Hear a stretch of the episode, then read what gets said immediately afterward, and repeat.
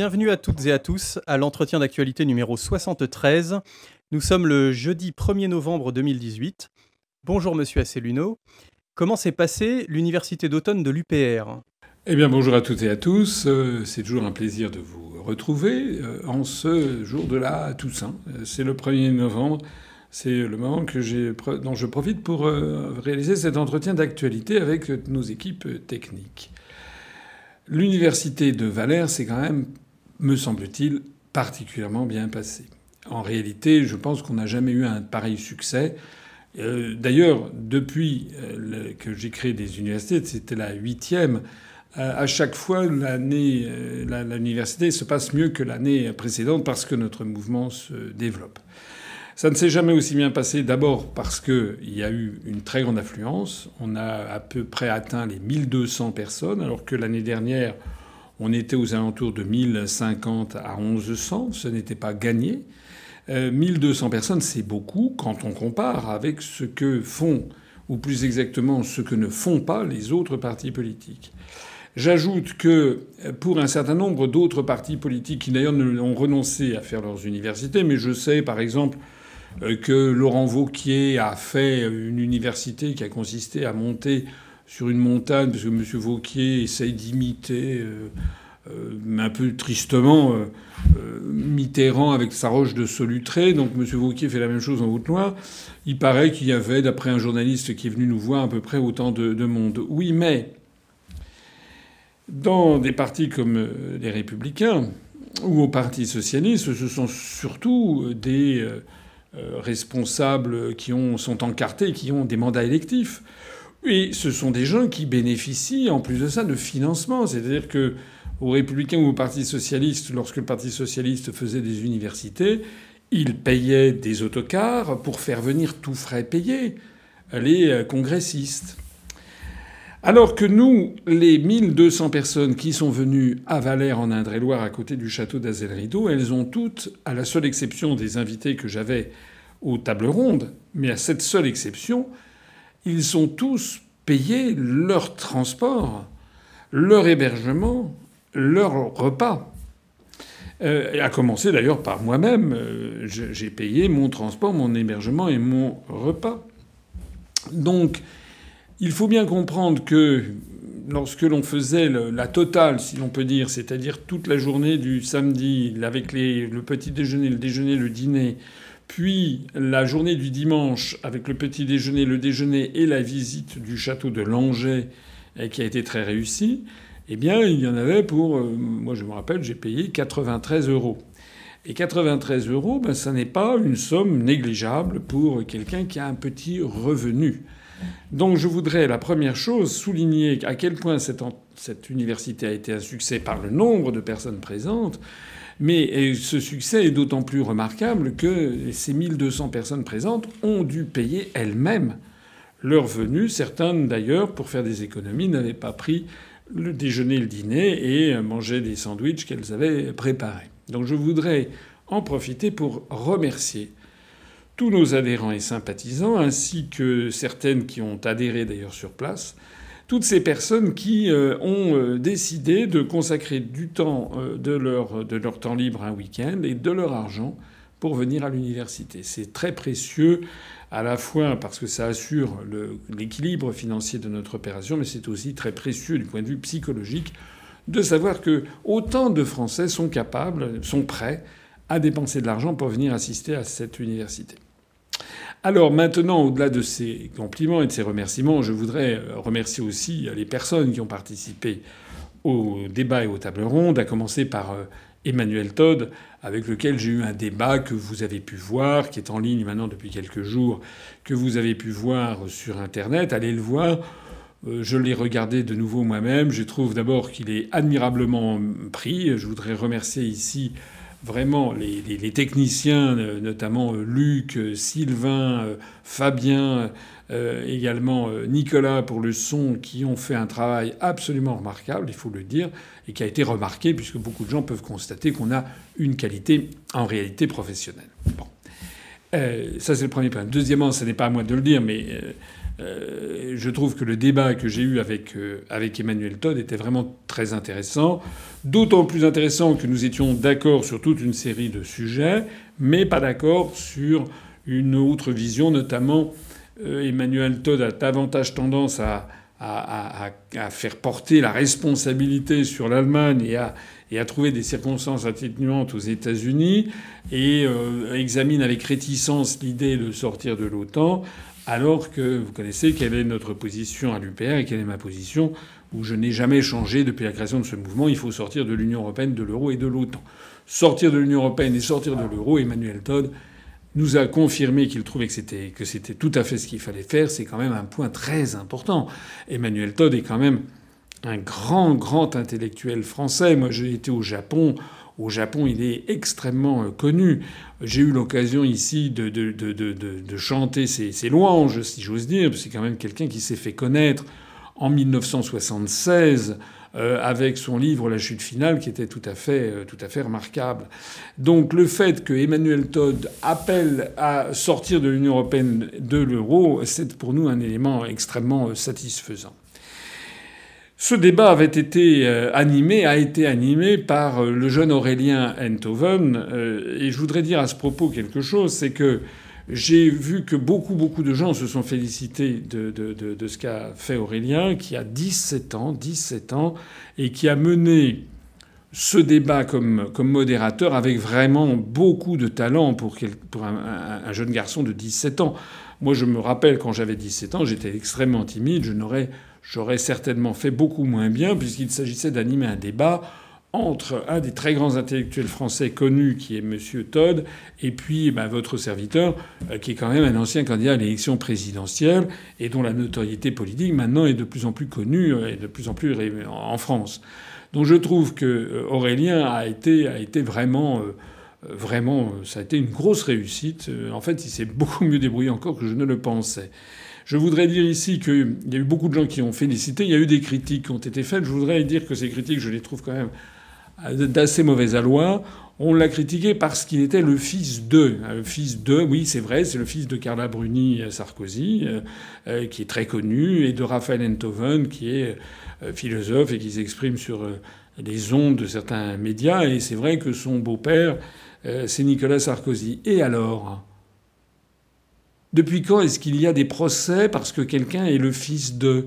Je trouve ça absolument inouï. J'ai vu qu'il y a eu, heureusement, il n'y en a eu pas eu de très nombreux, mais des gens qui nous ont reproché. Il se trouve que Aurélien Enthoven est un adhérent de l'UPR. Il a adhéré à 16 ans et 2 jours. Il se trouve que ça n'est pas les idées de ses parents. Euh, ça ne vous a pas échappé.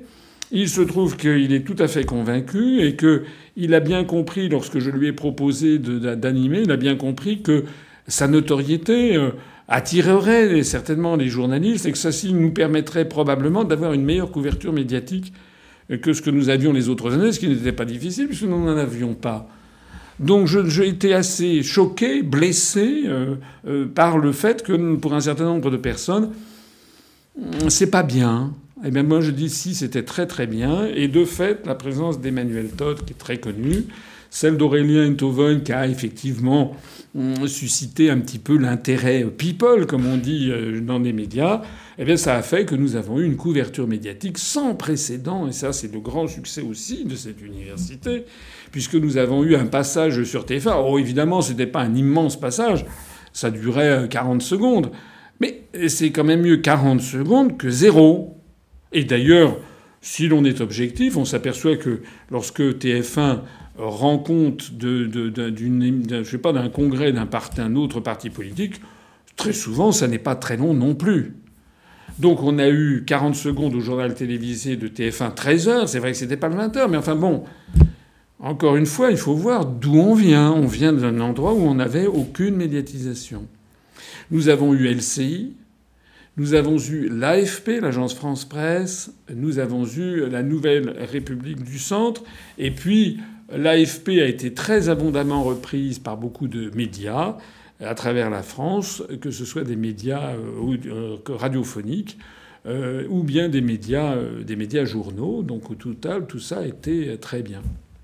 Alors l'après-midi, nous avons eu une table ronde sur les questions concernant l'Allemagne où nous avons eu Édouard Husson, qui est normalien, euh, professeur des universités, ancien directeur général de l'école supérieure de commerce de Paris, ce qui est quand même euh, quelqu'un tout à fait euh, qui a les pieds dans la réalité, notamment dans la réalité économique, et spécialiste de l'Allemagne, qui a débattu de, avec Coralie Delhomme, que tout le monde connaît, qui travaille notamment à Apollonie TV, et qui a écrit récemment un ouvrage qui s'appelle euh, le couple franco-allemand n'existe pas. Il y avait également David Kella, qui est un économiste des économistes atterrés, avec, lequel euh, Coralie Delhomme a écrit un ouvrage qui s'appelle L'Union européenne va, euh, va disparaître.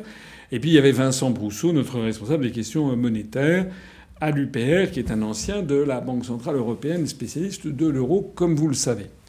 Et ce débat, cette table ronde, qui a été tout à fait passionnante également, avec d'ailleurs une, opposition un petit peu, euh, enfin modérée, mais quand même des points de vue divergents entre Édouard Husson et Vincent Brousseau notamment.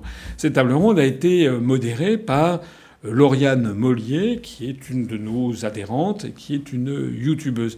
Je voudrais dire à ce propos d'ailleurs que je n'ai pas vu de critique contre Lauriane Mollier l'après-midi, alors que l'esprit qui nous avait animés était le même que le matin. Dans un cas comme dans l'autre, nous avions voulu qu'il y ait comme modérateurs des personnes, des adhérents de l'UPR très convaincus que nous connaissions et qui étaient euh, et qui sont des blogueurs à succès. Voilà. Donc, comme par hasard, personne n'a protesté contre Lauriane Mollier, qui a été très bien, qui a fait son travail de, de modératrice l'après-midi, euh, et alors qu'il y a eu quelques critiques méchantes parfois contre, contre Aurélien. Je signale au passage d'ailleurs que Lauriane, elle a 10 000 abonnés sur sa chaîne YouTube, alors que euh, Aurélien, euh, qui est plus jeune, qui a 17 ans, euh, lui a 46 000 abonnés sur sa, sur sa chaîne.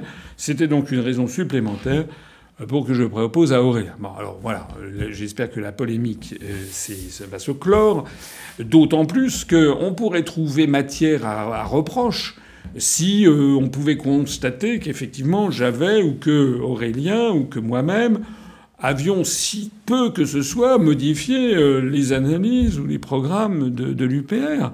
Mais tel n'est absolument pas le, cas. Nous avons, euh, l'UPR propose toujours, de façon imperturbable depuis 11 ans et demi, parce que c'est écrit dans notre charte, nous proposons la sortie de l'Union européenne, de l'euro et de l'OTAN, et que euh, Aurélien Toven ait fait l'animation très avec beaucoup de talent vraiment un grand talent. Je tiens à l'en féliciter. Je pense qu'il ira très loin, ce, garçon, parce qu'il a enchanté beaucoup de gens. Eh bien, le fait qu'il est comme, comme beau-père quelqu'un qui a été président de la République ne change rien à ses convictions. Voilà. Je voudrais dire aussi que nous avons eu ce soir-là une tombola qui a été réussie, où j'avais, vous savez que c'est un peu mon péché mignon. Il y avait quelques jolis lots historiques, mais pas seulement. Il y avait aussi des lots gustatifs venant notamment de l'île de la Réunion et venant de la Martinique. Donc on a eu une tombola qui a été bien appréciée. Les repas se sont très bien passés. Le lendemain, nous avons eu une table ronde euh, qui on a eu du mal à la mettre sur pied parce qu'on avait invité des personnalités qui n'ont pas, qui ont refusé de venir, tout particulièrement Madame Loiseau, la ministre des Affaires européennes, qui a refusé de venir et de se faire représenter au moment même où elle explique qu'elle fait des quantités de débats sur l'Europe. Euh, il y avait également, j'avais invité M. Michel Barnier, même chose, il a refusé de venir. J'avais également invité M. Jean-Luc Mélenchon à venir débattre à l'université de l'UPR, puisqu'il ne nous avait pas invités à sa propre université de France Insoumise, où il avait jugé bon, en revanche, d'inviter des députés des Républicains. C'est à croire que M. Mélenchon se sent beaucoup plus à l'aise et beaucoup plus proche des députés des Républicains euh, des, gens de chez M. Vauquier qu'avec nous. M. Mélenchon avait refusé. Donc, le résultat, c'est qu'on a fait le, dimanche matin une table ronde qui s'est révélée d'ailleurs tout à fait intéressante sur la question de l'avenir des collectivités locales en France, notamment des départements et des communes rurales. Et il y avait Frédéric Robert, maire de Monetier Allemont, dans, euh, dans les, Hautes-Alpes. Et il y avait euh, Gérard Poulain, maire de Vieuxbourg, dans le Calvados deux communes rurales, l'une de 320 habitants, l'autre d'une centaine d'habitants, et ces deux maires présentaient la double particularité d'être tous les deux à l'UPR et de m'avoir tous les deux parrainé pour l'élection présidentielle. On a donc fait un débat où je participais et qui, je crois, a également tout à fait intéressant et où l'on a notamment lancé un appel à tous nos adhérents et militants pour que, s'ils le veulent, eh bien, ils participent, ils s'inscrivent euh, sur euh, les élections municipales de 2020. On aura l'occasion d'en reparler, mais je le signale d'ores et déjà. Toutes celles et tous ceux qui m'écoutent, qui sont adhérents ou sympathisants de l'UPR et qui voudraient adhérer à l'UPR, eh bien, nous les invitons à, se, à participer euh, comme candidats sur des listes, par exemple, si possible comme tête de liste, dans les milliers de communes rurales de France, les élections municipales auront lieu en 2020. J'aurai l'occasion d'y revenir, mais réfléchissez, bien à tout ça. Et puis l'université s'est achevée par la visite du château de Langeais, qui a, beaucoup plu à ceux qui y sont allés, parce que c'est un château historique. C'est là qu'a eu lieu le mariage en 1491 de Anne de Bretagne et du jeune Charles VIII, donc le fils de Louis XI le roi de France. Et ce château a été très bien aménagé, a fait l'objet de restauration. Moi, je me rappelle, je l'avais vu il y a une quinzaine d'années. Il était un petit peu vêtu, c'était un petit peu tristounet. Maintenant, ça a été entièrement nettoyé, réaménagé, électrifié, des éclairages tout à fait séduisants, du mobilier très intéressant, et même d'ailleurs des petites vidéos tout à fait passionnantes. En plus, on avait une visite guidée sur une partie du parcours, et notamment, ce qui était évidemment très intéressant, c'est la salle où a eu lieu le fameux mariage entre Charles VIII et, Anne de Bretagne, avec un commentaire historique qui était, avait été rédigé par Jean Favier, qui est un médiéviste qui a été membre de l'Institut, euh, et avec des personnages de cire en habit d'époque. Tout ça était tout à fait intéressant. Cette visite se terminait d'ailleurs par une petite dégustation de produits régionaux, comme on l'avait organisé. Malheureusement, le temps n'était pas de la partie. Ça a été la seule petite chose un petit peu ratée. Il a, a plu. Mais euh, sinon, c'était vraiment une réussite et tout le monde était vraiment très, très content. Voilà. Alors, je termine ici sur le bilan de cette université pour dire que c'est un grand succès. 1200 participants. En fin, termes financiers, on n'a pas encore fait tout le bilan de l'opération, mais je pense qu'on va être un petit peu excédentaire parce que ça, ça, coûte quand même euh, de l'argent, hein, de 1200 personnes à nourrir, euh, les, les, locaux à, à, louer, euh, la sonorisation, le traiteur, enfin tout ça, ça coûte quand même beaucoup d'argent. Il faut compter à peu près un chiffre d'affaires de l'ordre de 50 à 60 000 euros. J'avais à cœur, comme les années antérieures, d'équilibrer cette université. Les toutes premières universités n'étaient pas équilibrées financièrement. Maintenant, elles sont équilibrées, elles sont même suréquilibrées, surfinancées, puisque je pense qu'on va dégager un petit excédent, notamment avec la vente de la boutique où il y a eu énormément de produits vendus, également la, la tombola. Tout ceci fait que normalement on doit dégager un petit excédent, excédent euh, qui ne va pas dans, dans, dans, ma poche ni dans celle de ceux qui ont tenu la boutique. Je voudrais souligner notamment euh, Catherine qui a, très bien fait ça, mais également euh, Henri, mais également euh, Benoît, etc. Enfin, différents responsables qui s'y sont succédés. donc cet argent va abonder le parti l'UPR que vous connaissez bien. Euh, je voudrais dire un dernier mot sur ces questions d'université. Donc l'année prochaine, je ne sais pas si on le fera au même endroit parce que comme à chaque fois on a plus de monde, là on était un peu à la limite de ce que l'on pouvait accueillir. On essaiera peut-être de trouver un autre endroit l'année prochaine. Euh, je voudrais dire quand même euh, deux choses encore donc sur cette université. Euh, premièrement, il y a des personnes, j'ai vu sur Internet, qui se sont plaintes qu'il n'y ait pas de retransmission en direct des, des, des, tables rondes. Euh, J'en porte la responsabilité. Je, je, dis tout à fait que c'est moi qui ai décidé qu'il n'y ait pas cette émission en direct. Pour une raison extrêmement simple et précise, c'est que s'il y avait une émission en direct de nos tables rondes, eh ça dissuaderait beaucoup de gens de venir. Et si ça dissuadait beaucoup de gens de venir, nous, nous aurions d'abord nos invités seraient un peu tristes de parler devant des chaises à moitié vides. Deuxièmement, euh, parce qu'on aurait beau leur dire, il y a des gens qui vous regardent sur Internet, ça n'a pas du tout même, le même impact psychologique. Deuxièmement, nous aurions des plus grandes difficultés à équilibrer l'université euh, parce qu'il faut bien payer les frais fixes de la location globale, et donc nous aurions beaucoup moins de gens qui seraient là.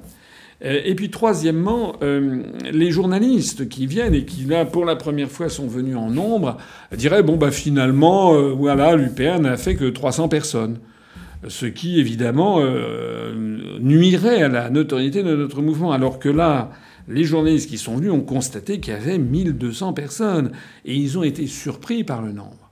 C'est la raison pour laquelle je, l'ai dit, je le redis, et l'année prochaine ça sera pareil. Nous ne ferons pas de diffusion en direct de ce qui se dit. Nous, en revanche, ce que nous faisons, c'est que nous faisons des captations vidéo de très grande qualité. J'en parlais tout à l'heure.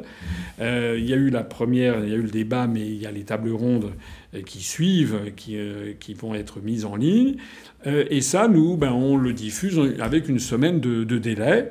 Donc, ceux qui n'ont pas pu venir ne sont pas trop pénalisés. Ils ont une semaine à attendre. Je peux comprendre d'ailleurs toutes les raisons très justifiées pour lesquelles les gens ne peuvent pas venir, hein, que ce soit des raisons financières, des raisons d'éloignement. Il y a des gens qui habitent euh, à l'étranger ou dans l'outre-mer lointain, euh, en Nouvelle-Calédonie par exemple. Certains auraient bien voulu venir, mais c'est que traverser la planète pour assister à une table ronde, c'est quand même beaucoup d'argent et de peine euh, pour cela. bon, donc je comprends parfaitement que des gens ne puissent pas venir. Il faut qu'ils comprennent aussi nos arguments. Et puis je pense quand même que le produit qu'on leur apporte est quand même satisfaisant.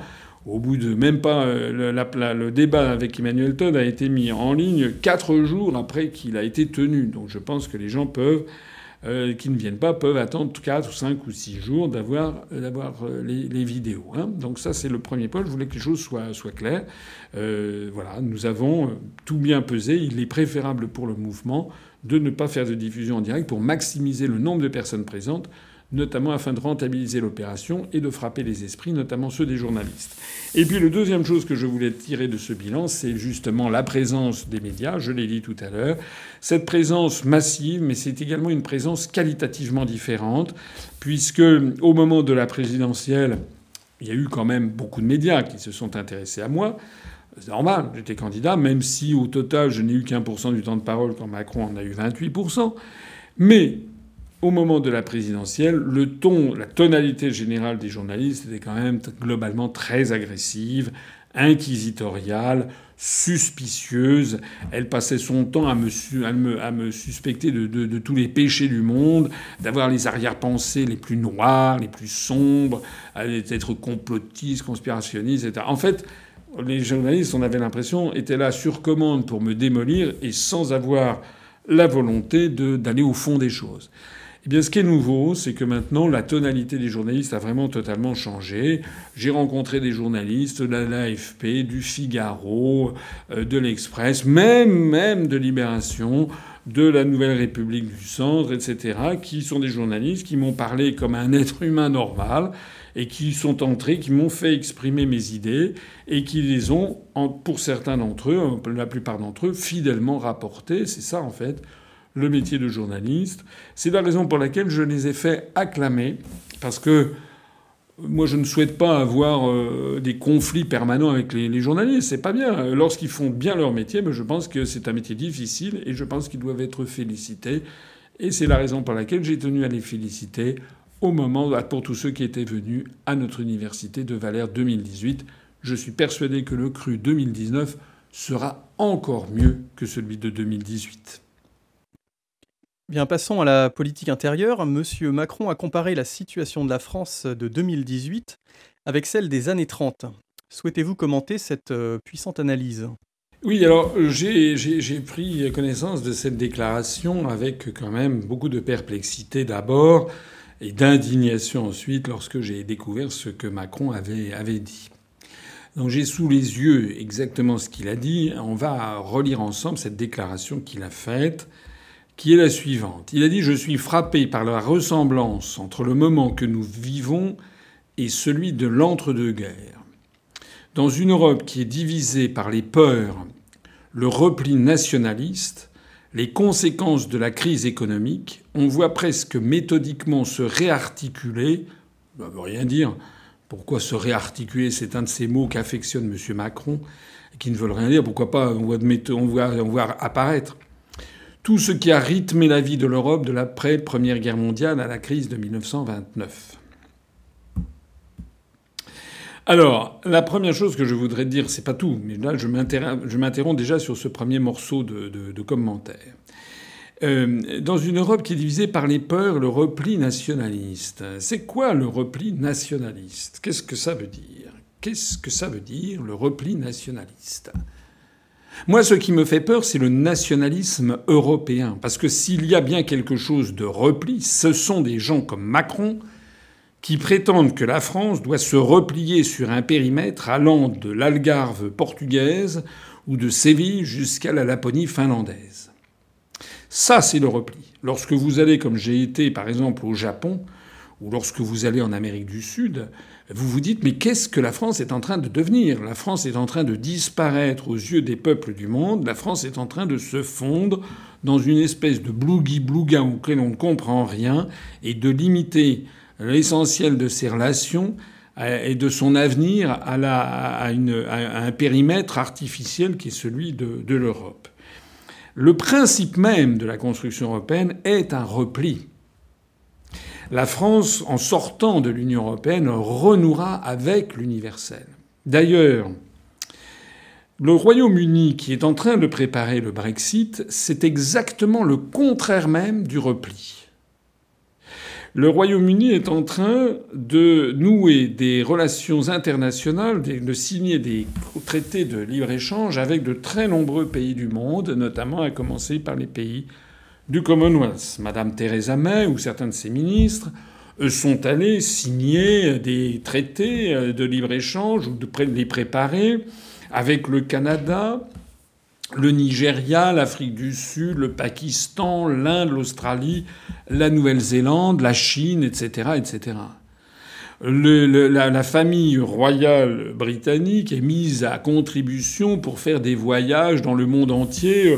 Ces tout derniers jours, c'était euh, le deuxième, le deuxième fils du, prince, du prince de Galles, euh, qui, euh, le duc d'York, qui était euh, avec sa femme, avec Meghan, qui s'est rendu en Australie, en Nouvelle-Zélande, aux Fidji, au royaume du Tonga, etc., pour développer la présence du Royaume-Uni sur l'ensemble de la planète. En d'autres termes, l'idée de repli nationaliste, c'est un mensonge s'il y a une structure qui se replie de façon nationaliste, ce sont les européistes qui veulent faire de l'Europe une espèce de repli sur soi et de développer un nationalisme européen. J'ajoute que M. Macron parle des conséquences de la crise économique. Mais quelle crise économique, M. Macron? Quand il dit les, conséquences d'une Europe qui est divisée par les peurs, les conséquences de la crise économique, quelle crise économique? Il se trouve que, en effet, l'Europe, la zone euro, est la zone de plus faible croissance planétaire depuis maintenant 18 ans. À part les pays en guerre, les pays de, l'Afrique centrale ou, du Sahel qui sont en guerre ou du Moyen-Orient, il n'y a pas de pays au monde qui ait une plus faible croissance que les pays de la zone euro. C'est-à-dire que c'est l'euro, monsieur Macron, qui crée la crise économique et que les, populations n'en peuvent plus de s'appauvrir à cause de l'euro. Voilà, monsieur Macron, ce que vous nous proposez. Et M. Macron a poursuivi ensuite en disant qu'il ne voulait pas simplement regarder l'histoire, il veut rendre hommage et essayer de comprendre les leçons de cette histoire. Eh bien, très bien, Monsieur Macron, ben, comprenons. Comprenons donc ensemble les leçons de l'histoire. Hein. C'est quoi l'histoire de la Première Guerre mondiale? Parce que ce Macron se croit très intelligent, alors qu'en fait, il est d'une sottise, euh, d'une bêtise inouïe, puisqu'il reprend à son compte tous les poncifs que l'on connaît. Il va nous expliquer que la construction européenne nous, nous prémunit contre la guerre. C'est le contraire qui est vrai. J'ai déjà eu l'occasion de l'expliquer, notamment dans ma conférence L'Europe, c'est la guerre, et je voudrais y revenir. Pourquoi la Première Guerre mondiale a-t-elle éclaté, Monsieur Macron, vous qui voulez connaître les leçons de l'histoire? La Première Guerre mondiale, elle a éclaté parce que il y avait plusieurs pays qui avaient décidé de nouer des alliances pour assurer la paix. La France avait reçu, du temps de Félix Faure, avait reçu le tsar de toutes les Russies, Nicolas II, avec l'impératrice Alexandra Feodorovna, en 1894 en France, à Cherbourg, Paris et Chalon-sur-Marne. Il y avait eu l'alliance franco-russe qui était née de cette rencontre. Pour assurer la paix, les deux puissances à chaque bout du continent se faisaient alliance pour maîtriser le danger de ce que l'on appelait à l'époque les empires centraux, c'est-à-dire l'empire des Habsbourg, l'Autriche-Hongrie, et l'empire wilhelminien, ou l'empire créé par Bismarck, qui était l'Allemagne unifiée après 1871. En 1905, la France avait fait une alliance avec le Royaume-Uni, c'est ce qu'on appelait l'entente cordiale. Le chef de la diplomatie française s'appelait Théophile Delcassé. Et cette alliance avait pour vocation d'assurer la paix. Donc la France pensait être en paix parce qu'elle était alliée à l'Angleterre et à la Russie. Puis se trouve que la Serbie avait une alliance avec la Russie qui remontait à loin. Il y a une proximité euh, entre peuples slaves, euh, et entre la Serbie et la Russie. Et la France en nouait, avait par ailleurs d'excellentes relations avec la Serbie. Et comment est apparue la Première Guerre mondiale? Je renvoie à ma conférence L'Europe, c'est la guerre. La Première Guerre mondiale, elle, est, elle a découlé de toute une série de conséquences, notamment démographiques, mais également en matière industrielle, en matière d'appropriation des matières premières, notamment les matières premières au Moyen-Orient, la construction du Bagdad-Ban, le chemin de fer qui allait d'Allemagne jusqu'en Irak et qui avait vocation à, exporter les premiers barils de pétrole n'a pas pesé pour rien dans le déclenchement de ce conflit planétaire. Mais la Première Guerre mondiale, elle a éclaté parce que l'archiduc d'Autriche, François Ferdinand, a été assassiné à Sarajevo. Ça, c'est le fait déclencheur. En euh, juillet 1914, euh, il était à Sarajevo, c'est en Bosnie, mais il a été assassiné par une organisation euh, terroriste secrète, la Main Noire, qui était une organisation terroriste des Serbes de Bosnie, et il, donc il a été assassiné tous les regards se sont tournés vers la Serbie. L'Autriche-Hongrie a demandé à la Serbie des éclaircissements, a, envoyé un ultimatum avec, euh, je ne sais plus, 14 ou 15 points. La Serbie a accepté les 14, 14 des 15 points, ou 13 des 14 points, je me rappelle, il n'y a qu'un seul point qu'elle n'a pas accepté, c'était que des missions d'inspection euh, d'Autriche-Hongrie viennent sur le sol de la Serbie. Et à ce moment-là, l'Autriche-Hongrie a commencé à déclarer la mobilisation générale. Et la Première Guerre mondiale, elle est née du jeu des alliances automatiques qui se sont déclenchées à ce moment-là. Puisque la Serbie étant alliée de la Russie, la, Russie, la, Serbie étant agressée par l'Autriche, la, Russie a déclaré la mobilisation pour venir à l'aide de la Serbie. Et comme la France était alliée justement à la Russie, était alliée au Royaume-Uni, comme par ailleurs l'Allemagne était alliée de, de l'Autriche-Hongrie, ce jeu des alliances automatiques a fait que d'un seul coup, eh bien, tous les pays se sont déclarés la guerre mutuellement parce que le jeu des alliances a fonctionné. Et aujourd'hui, eh bien aujourd'hui, malheureusement, je suis désolé, monsieur Macron, mais vous dites vraiment n'importe quoi. Aujourd'hui, les conditions sont réunies pour avoir à peu près la même déflagration planétaire, mais évidemment, comme le dit l'adage, l'histoire ne se répète jamais, mais elle bégaye tout le temps. Ce qu'il faut bien comprendre, c'est qu'à notre époque, le conflit qui risque d'ensanglanter l'Europe, ça n'est plus un conflit entre la France et l'Allemagne. Parce que l'Allemagne est un pays extraordinairement vieillissant les plus de 60, 60 ans représenteront en 2020, c'est-à-dire dans, dans deux ans, représenteront 40% de la population allemande. Les pays de l'Europe occidentale sont en voie de, de vieillissement accéléré. Les pays d'Europe occidentale, par ailleurs, ont tellement taillé dans leurs dépenses militaires à cause de problèmes budgétaires qu'elles ont des armées qui sont quasiment au bord du collapsus. C'est le cas de la France. Je rappelle qu'en Allemagne, ça n'est pas non plus extraordinaire. En Italie non plus. J'ajoute que s'ajoute à tout ça une pensée générale qui est une pensée pacifiste globale. Et donc, euh, il est complètement déraisonnable de penser qu'il va y avoir un conflit armé entre la France et l'Allemagne. Monsieur Macron, c'est pas le nouveau monde qu'il représente, c'est le monde de grand-papa. En revanche, il y a des risques de guerre. Tous les polémologues, c'est-à-dire ce qu'on les spécialistes de la guerre le savent, les risques de guerre apparaissent très généralement lorsque vous avez des pays pauvres en fort accroissement démographique et des pays riches qui sont en déclin démographique. L'Allemagne de 1900, des années 1900 était en fort accroissement démographique. C'était un pays conquérant. La France était euh, un pays qui était un peu en déclin démographique. À notre époque, les risques de guerre ne sont pas entre la France et l'Allemagne, de guerre classique j'entends. Ils sont entre la France, l'Allemagne, l'Italie, etc., et les pays en fort accroissement démographique et, pauvres. C'est lesquels? Ce sont lesquels? Eh bien, ce sont les pays du Sud, c'est-à-dire les pays du Maghreb, les pays du Moyen-Orient, éventuellement la Russie. Donc, si l'on veut préserver la paix, monsieur Macron, il faut faire le contraire exact de ce que vous faites. Si l'on veut préserver la paix, il ne faut pas chasser le, Royaume, Maroc, l'Algérie, la Tunisie, euh, la Syrie en dehors de l'Union européenne.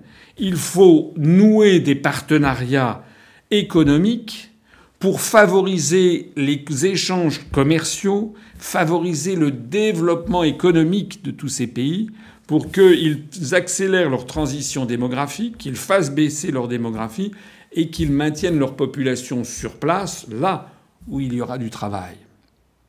Les migrations contemporaines, notamment qui euh, viennent en Europe et qui déstabilisent les populations d'Europe, viennent précisément de ce différentiel qu'il y a entre des pays de l'Ouest européen qui sont encore globalement riches et des pays du sud de la Méditerranée, le Maghreb, pour ne pas parler des pays du Sahel, qui eux sont beaucoup plus pauvres. Donc ce qu'il faut faire, Monsieur Macron, ça n'est certainement pas la construction européenne, parce que ça, ça nous entraîne exactement vers la guerre. Il faut comprendre que la situation d'aujourd'hui, c'est un peu la même qu'en 1914, Sauf que les empires centraux que l'on craignait en 1914, qui étaient l'Autriche-Hongrie et l'Allemagne prussienne, maintenant ce n'est plus eux que l'on craint, maintenant c'est le monde arabo-musulman ou bien c'est la Russie. Et donc, et donc si l'on veut développer la paix mondiale, si l'on ne veut pas voir se reproduire des horreurs, eh bien il faut avoir une politique d'amitié, de coopération, de développement économique justement avec la Russie et avec le Moyen-Orient et le monde de l'Afrique, notamment du Maghreb et du Sahel. Or, la construction européenne fait exactement le contraire. Avec la construction européenne, les pays européens, dans la foulée des États-Unis, ont contribué à déstabiliser la Libye, à euh, en fait détruire la Libye de Kadhafi, qui était un pays qui était stable, qui était l'un des pays les plus riches d'Afrique, qui maintenait sa population. Maintenant, c'est le règne des seigneurs de la guerre. C'est le règne où les communautés sont persécutées. 70% de la population libyenne a fui. Si l'on veut la paix, il faut arrêter de vouloir dicter à la Syrie ou à l'Irak ce que l'on veut qu'elles deviennent. Il faut que ces pays, il faut que la Syrie ou l'Irak soient dirigés par des Syriens et des Irakiens. Il faut arrêter d'avoir une politique impérialiste visant en réalité à mettre la main sur leurs ressources en hydrocarbures. Il faut avoir une politique de respect des indépendances nationales et de coopération internationale. Si l'on veut la paix, il faut également avoir une politique de paix vis-à-vis de la Russie.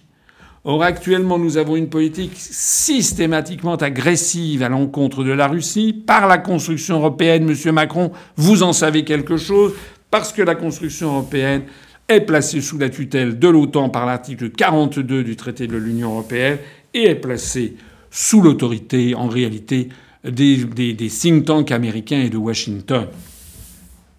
Je voudrais en prendre un exemple, d'ailleurs tiré de l'actualité.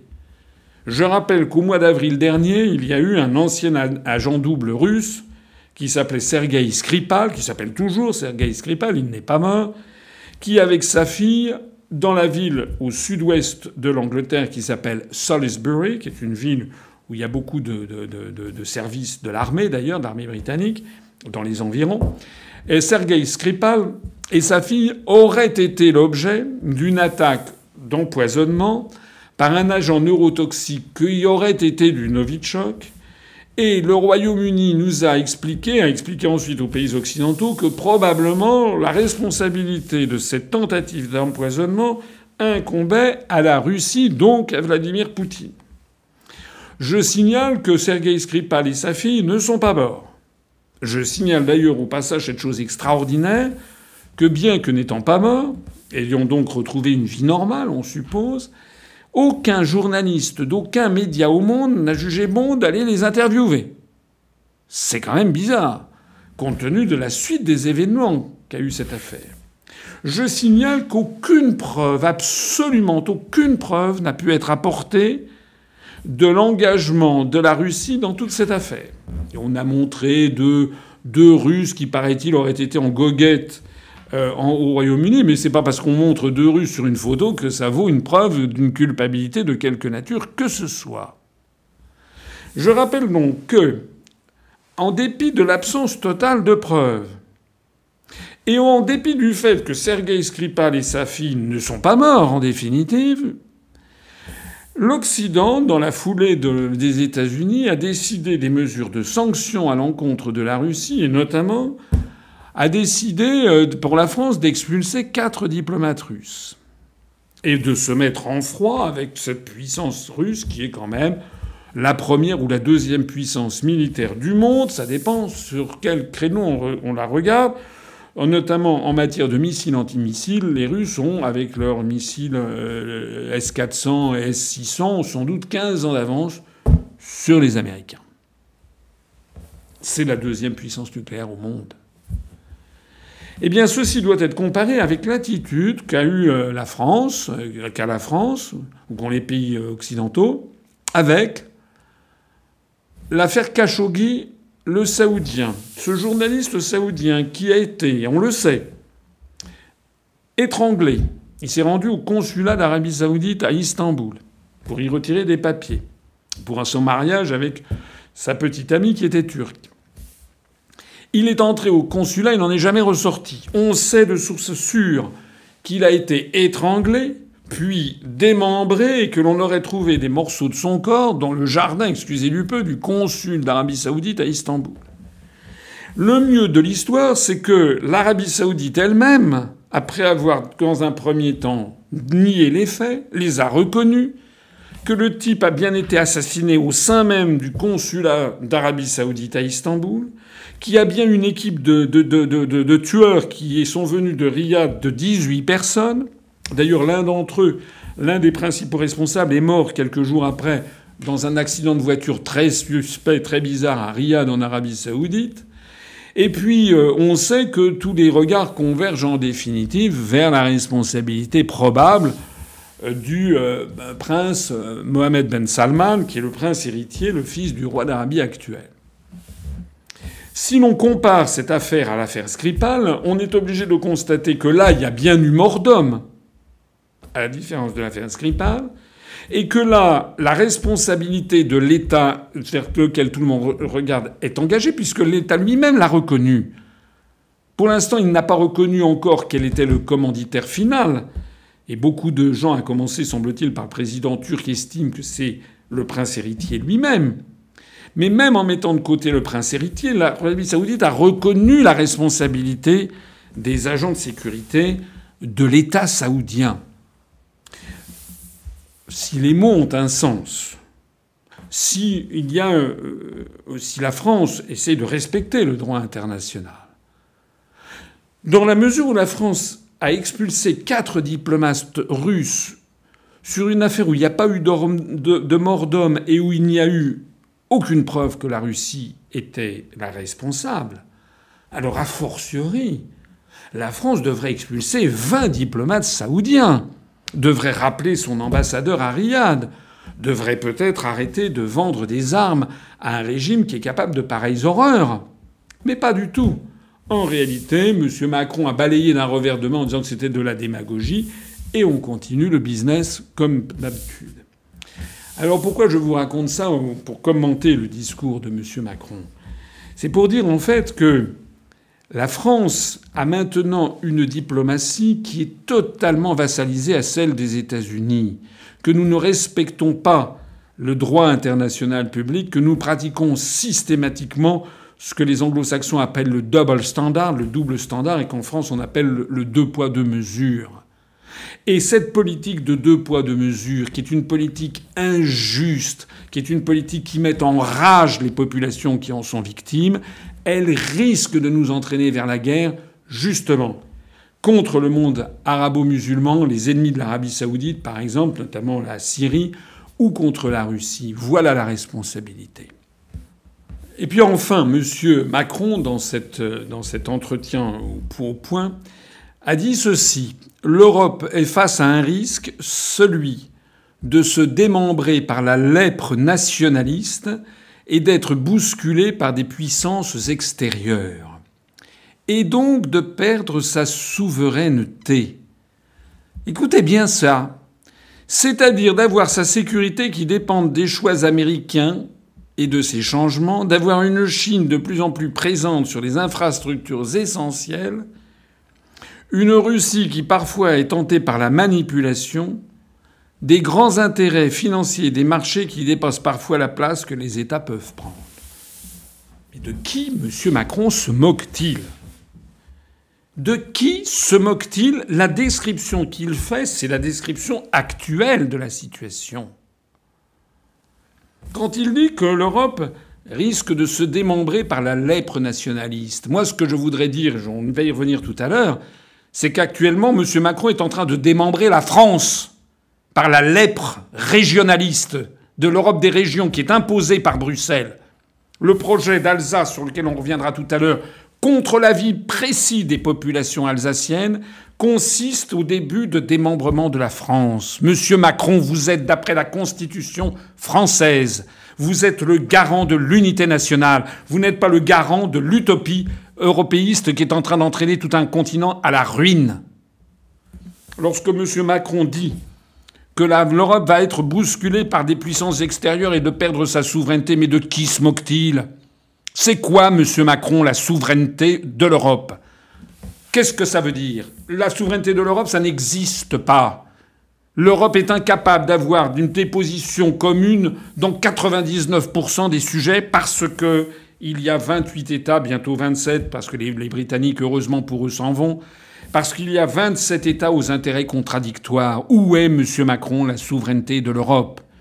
Lorsque vous dites que l'Europe risque d'avoir sa sécurité qui dépend des choix américains, mais de qui vous moquez-vous? Quelle honte, M. Macron, de dire de pareils mensonges Qui a vendu les turbines de Jack Alstom aux États-Unis Sinon, François Hollande et vous-même lorsque vous étiez au secrétariat général de l'Élysée, puis ministre de l'économie et des finances. C'est vous qui avez vendu des, éléments stratégiques de notre défense, en particulier des turbines qui sont utilisées dans les sous-marins nucléaires, aux Américains.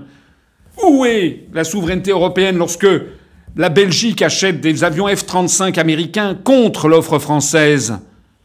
Où, est la solidarité européenne lorsque les Polonais achètent également des avions américains contre l'offre française Monsieur Macron, vous vous moquez du monde. Il n'y a pas de souveraineté européenne et ce sont les États-Unis qui pilotent d'ores et déjà par les choix américains de, la plupart des pays d'Europe qui pilotent déjà notre souveraineté. D'ailleurs, Monsieur Macron, que dites-vous de l'article 42 du traité de l'Union européenne qui place la défense, la politique étrangère de sécurité et de défense sous la préséance de l'OTAN, c'est-à-dire en fait sous la préséance des États-Unis d'Amérique. Monsieur Macron, vous vous moquez du monde ou bien vous n'avez jamais lu les traités européens? Lorsque Monsieur Macron également nous dit que si l'Europe se démembre, nous aurons une Chine de plus en plus présente sur les infrastructures essentielles. Mais Monsieur Macron, vous vous moquez du monde là aussi. Moi, j'ai accompagné Jacques Chirac en 1996 en Chine, lorsque la France faisait des pieds et des mains pour vendre à la Chine le TGV, parce qu'à l'époque il n'était encore français, Monsieur Macron, vous l'avez vendu aux Allemands, le TGV français que la France voulait vendre aux Chinois, en demandant à la Chine qu'elle préfère l'offre française à l'offre allemande de Siemens, le terrain ICE. Partout, partout, nos industriels essayent de développer des relations de commerce. Ils ont raison de le faire avec la Chine. Lorsque je suis allé en Chine avec Jacques Chirac en 1996, et ça, depuis, ça n'a fait que se développer, nous avions visité l'usine de Peugeot Citroën à Wuhan, dans le centre de la Chine. PSA, qui a un partenaire chinois qui s'appelle Dongfeng, pendant que Fiat italien a racheté l'américain Chrysler et a son propre partenaire chinois, pendant que Volkswagen a un autre partenaire chinois. Il y a une intrication des intérêts capitalistiques planétaires et c'est un mensonge et c'est une honte, monsieur Macron, que de faire croire que la Chine serait notre ennemi lorsque on voit le nombre d'industriels français qui viennent tirer la sonnette des ministères pour que l'on favorise des joint ventures, comme on dit, des co-entreprises avec des intérêts chinois, ce qui d'ailleurs est une bonne chose, puisque si on veut la paix du monde, nous devons développer justement des relations avec l'ensemble des pays du monde. Monsieur Macron, lorsque vous nous dites que la Russie parfois est tentée par la manipulation, mais de qui vous moquez-vous, monsieur Macron? La manipulation de quoi?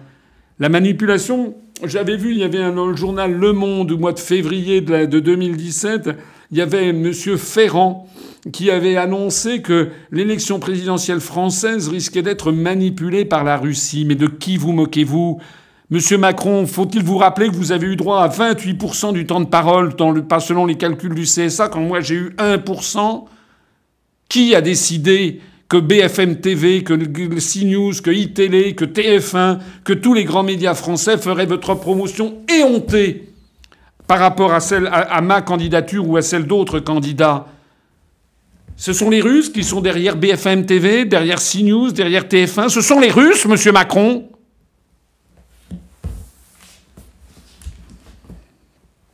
Le plus extraordinaire, c'est lorsque monsieur Macron, vous nous dites que il faut faire l'Europe, sinon les marchés financiers, les grands intérêts financiers dépasseront la place des États.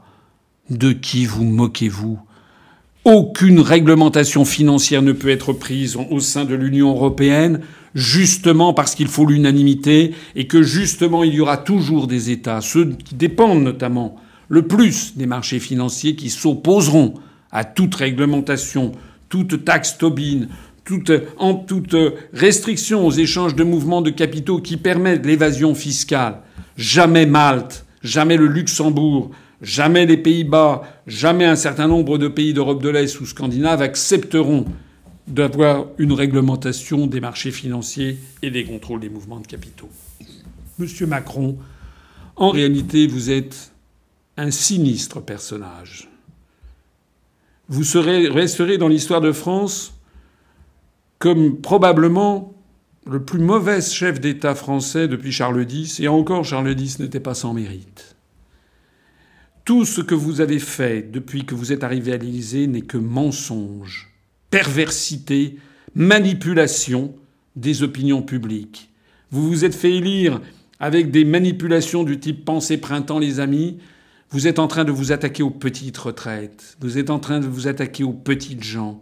Vous êtes en train de vouloir mettre la société française en coupe réglée sous la surveillance de tout le monde vous avez des petites colères, vous êtes euh, quelqu'un de tout à fait étriqué. Vous mentez effrontément quand vous essayez de comparer la situation actuelle aux années 30. Nous n'avons pas de leçons de fausses histoires et de fake news à recevoir de votre part, monsieur Macron. Le problème qu'il y a aujourd'hui, ça n'est pas 1900, les années 30. Nous sommes au contraire dans les années 1845, 1847. C'est le réveil des nationalités contre les empires. En réalité, les peuples d'Europe ne supportent plus la prison des peuples qui est devenue la construction européenne, qui impose des politiques contre la volonté des peuples, qui bafoue et qui piétine constamment la démocratie, comme vous êtes en train de le faire en Alsace, malgré le référendum de 2013, comme vous l'avez fait, vous et vos sbires, avec les 55% de Français qui ont voté non à la Constitution européenne. Monsieur Macron, ne nous donnez pas des leçons de démocratie. À la BBC, au mois de février dernier, vous avez expliqué que s'il y avait un référendum en France sur le Frexit, probablement une majorité de Français voterait le Frexit. Eh bien vous refusez de faire ce référendum, et non seulement vous refusez de le faire, mais vous accélérez cette politique dont vous savez pertinemment, puisque vous l'avez dit publiquement, qu'une majorité de Français est contre. Monsieur Macron, vous êtes un petit dictateur, vous serez balayé par l'histoire, et le plus tôt sera le mieux. Bien, passons de Monsieur Macron à Monsieur Mélenchon. Alors, Monsieur Mélenchon aura peut-être votre clémence puisqu'il a récemment cité l'article 63 du TFUE. Qu'en avez-vous pensé? Oui, j'ai vu que M. Mélenchon euh, n'a pas cité uniquement l'article 63. Il s'est mis, à ses à Lille il y a quelques jours, il a fait une réunion publique avec des adhérents de la France insoumise. Et en fait, il a fait, euh, lâchons le mot, puisque tout le monde l'a dit sur les réseaux sociaux, il a fait du Asselineau. Voilà. C'est-à-dire qu'il a fait un copier-coller de ce que je disais lors de l'élection présidentielle il y a un an, en citant les articles des traités. Et M. Moscovici, en effet, que dit-il? Il n'y a pas de paradis fiscaux en Europe, fermez le bord, au messieurs, dames, c'est fermé. Et oui, en effet, on le comprend, parce que le règlement européen, les traités européens, dont nous ne cessons de dire qu'ils sont un carcan, qui empêchent cette Europe des peuples et cette jonction des peuples, pas seulement d'ailleurs européens, à laquelle nous aspirons, eh bien ces traités prévoient de manière extrêmement explicite qu'il n'y aura aucune lutte d'aucune sorte contre la fraude fiscale. Au contraire, vous allez voir qu'elle va être encouragée. En tout cas, j'ai cherché des articles et j'ai demandé, j'ai dit j'en ai marre de dire que c'est dans les articles, et comme je ne dis pas de numéro, on croit que c'est pas vrai. Eh bien si, c'est vrai. Alors, les articles 113, 114 et 115 du traité de fonctionnement de l'Union européenne limitent les possibilités d'harmonisation fiscale aux objectifs exclusifs de supprimer les obstacles à la concurrence. Vous avez compris? Que pour ça. Mais ils requièrent l'unanimité pour toute initiative européenne sur la fiscalité directe. L'unanimité. Il faut que tout le monde soit d'accord pour qu'une règle puisse s'établir et s'appliquer. Sinon, non. Alors, à l'article 63 du traité de fonctionnement de l'Union européenne, il est dit toutes les restrictions au mouvement de capitaux entre les États membres et entre les États membres et les pays tiers, c'est-à-dire tout le reste du monde, sont interdites. Toute limitation de la libre circulation de ces capitaux est interdite par l'article 63 du traité de fonctionnement de l'Union européenne. Alors arrêtez de venir me saouler à intervalles réguliers à me parler des miracles de cette Union européenne qui permettrait enfin de faire face à ceci, faire face à cela, etc. Non Les traités de fonctionnement de l'Union européenne sont le moyen par lequel les peuples sont mis en prison dans un carcan de règles qui les empêchent de déterminer librement ce qu'ils peuvent et veulent faire. Au bout du compte, il n'est possible d'introduire des mesures exceptionnelles de restriction pour les mouvements de capitaux entre les États membres et les pays tiers qu'à la condition de l'unanimité. Autrement dit, il faut avoir l'accord du Luxembourg, de l'Irlande, de Malte, des Pays-Bas pour pouvoir lutter contre les paradis fiscaux qui sont eux-mêmes. Voilà. À peine aurais-je bouclé la phrase et on me dira en faisant les gros yeux Alors, vous voulez quitter l'Europe, l'euro, tout? Enfin, vous en allez vous replier sur vous-même, que sais-je encore. Peut-être même aller adhérer à l'ALBA avec le Venezuela. Finalement, je suis assez flatté d'une certaine façon. Ça prouve que lorsque M. Philippot me, me, copie, maintenant c'est M. Mélenchon qui me copie, si tout le monde commence à me copier, c'est forcément que j'avais raison quelque part et que depuis 11 ans et demi, je dis la vérité aux Français. Et comme notre mouvement ne cesse de se développer, et on en a eu un parfait exemple avec l'université, je comprends qu'un certain nombre de forces politiques essayent progressivement de s'approprier certaines de mes idées. Pourquoi pas? Je prouve même plutôt bien que M. Mélenchon commence à faire de l'éducation populaire et qu'il commence à expliquer à ses troupes qu'il y a en effet des articles des traités européens, comme l'article 63 en effet, qui interdit toute réglementation aux échanges de mouvements de capitaux avec les États membres et avec les États tiers. Ça fait des années que je l'explique. Monsieur Mélenchon l'a expliqué pratiquement en reprenant même euh, les mêmes intonations de voix que moi. Euh, c'est-à-dire que je dois occuper ses pensées, je ne sais pas. Hein, peut-être que de temps en temps, il, regarde mes vidéos, c'est possible. Ce serait d'ailleurs très bien. Euh, donc tout ça, serait très bien, sauf que M. Mélenchon a oublié de citer deux articles. Le premier, c'est l'article 48 du traité de l'Union européenne qui impose l'unanimité des États membres pour modifier les traités. Il a, au détour d'une phrase, vaguement euh, mentionné le nom de l'unanimité, le mot unanimité, en disant oui, vous vous rendez compte, c'est scandaleux, etc. Mais il n'a pas insisté, comme il aurait dû le faire, sur les conséquences à en tirer. C'est très gentil de dire oui, c'est pas normal, c'est scandaleux, il faut l'unanimité. Il aurait dû dire que c'est un article très précis qui s'appelle l'article 48, qui dit que les traités se modifient à l'unanimité. Et M.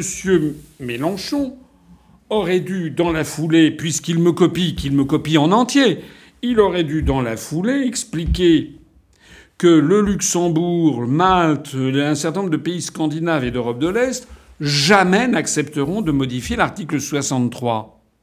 Et donc il aurait dû en tirer la conséquence, c'est-à-dire que on est dans ce système et que l'on ne pourra jamais en changer. Le deuxième article qu'il n'a pas commenté, qu'il n'a pas expliqué, c'est l'article 50 du traité de l'Union européenne qui précise qu'un État peut sortir de l'Union européenne en mettant en œuvre l'article 50. Voilà, c'est tout simplement ça. Monsieur Mélenchon, on n'en parle jamais. Il dit tout le contraire. Il dit qu'il va changer d'Europe. Il dit que il ne faut surtout pas sortir de l'Union européenne et de l'euro. Donc que propose Monsieur Mélenchon? En réalité, Monsieur Mélenchon est face à un vrai problème. Le vrai problème, c'est que l'UPR a raison. Le vrai problème, c'est que beaucoup de, de troupes, d'adhérents, de sympathisants de France insoumise connaissent nos analyses, y ont réfléchi et se sont rendus compte que nous disions la vérité. Et donc M. Mélenchon voit avec beaucoup d'inquiétude le flot grandissant d'anciens adhérents de France insoumise qui sont en train de rejoindre l'UPR. Il ne sait plus quoi faire. Parce qu'il y a autour de lui des gens qui lui disent Mais quand même, les articles et les traités, vous n'en parlez jamais. Donc M. Mélenchon est obligé de céder des pans entiers de se rapprocher. Je m'en réjouis. Je m'en réjouis. Mais il y a encore un gros effort, M. Mélenchon, à faire. Le premier gros effort, c'est d'expliquer que puisque les traités se changent à l'unanimité, il est absurde de proposer, comme vous le faites depuis des années, de changer l'Europe, puisque ça n'arrivera jamais. Il faut donc que vous arrêtiez avec votre histoire de plan A, plan B, etc. Il faut que vous disiez, comme je le dis, mes chers compatriotes, l'Union européenne, elle est comme ça parce qu'elle ne peut pas être autrement, parce qu'elle est le résultat fatal depuis des décennies de confrontation d'intérêts nationaux divergents. Mes chers compatriotes, la situation est comme elle est, on ne peut pas en changer, puisque en changer, ça voudrait dire que d'autres États acceptent d'abandonner des, atouts qu'ils avaient eu, obtenus lors de leurs négociations pour permettre à la France d'améliorer sa position, et ils ne le feront jamais. Et Monsieur Mélenchon, vous devriez donc en conclure en disant, comme je le dis, tout responsable politique qui propose aux Français de changer d'Europe ment aux Français et les entraîne délibérément dans une impasse. Et puis le deuxième point que vous pourrez ensuite faire, c'est d'expliquer qu'il y a la seule possibilité, si l'on veut sortir la France du désastre, c'est de sortir de l'Union européenne parce que la mise en œuvre de l'article 50 ne dépend pas de l'unanimité, ne dépend que de l'État qui veut sortir. Il s'ouvre ensuite une négociation de deux ans qui soit aboutit à un accord, soit n'aboutit pas à un accord. Et si ça n'aboutit pas à un accord, le pays en sort de plein droit. On ne sait pas ce qui va se passer avec le Royaume-Uni, mais globalement, c'est ce qui va se passer. Le Royaume-Uni va sortir par la mise en œuvre de l'article 50. Voilà, Monsieur Mélenchon, vous avez encore deux efforts à faire. Le premier, c'est d'expliquer à tous vos électeurs qu'on ne peut pas changer d'Europe parce qu'elle est irréformable pour des raisons juridiques et des raisons pratiques de confrontation d'intérêts nationaux divergents. Article 48. Le deuxième, c'est qu'il faut en sortir par l'article 50. Et M. Mélenchon, quand vous aurez expliqué ça à vos, à vos troupes, ben vous vous rendrez compte en fait que vous êtes d'accord avec l'UPR sur tout et que l'UPR a raison depuis 11 ans et que vous, vous avez tort depuis tant d'années. Hein, vous avez appelé à voter Maastricht, euh, vous avez appelé à voter non à la Constitution européenne, mais vous étiez pour une autre Europe. Vous avez traité de maréchalistes les gens qui voulaient sortir de l'euro. Maintenant, Monsieur Mélenchon, dans les mois qui viennent, nous allons nous trouver confrontés à l'épreuve de vérité au moment des élections européennes. Voilà. Monsieur Mélenchon, si vous étiez un homme d'État, vous diriez à vos troupes En effet, je me suis trompé. C'est l'Union populaire républicaine qui dit la vérité depuis 11 ans. Et d'ailleurs, vous pourriez rallier l'Union populaire républicaine. Notre bureau national se prononcerait sur votre adhésion. Et pourquoi pas nous rejoindre Et pourquoi pas Passons aux questions internationales à présent. Quoi de neuf du côté du Brexit? Eh La transition, elle est toute trouvée. Le Brexit, ils sont en train de mettre en œuvre l'article 50, M. Mélenchon. Et euh, comme je le disais tout à l'heure, M. Macron, euh, le Royaume-Uni n'est pas en train d'un plein repli nationaliste.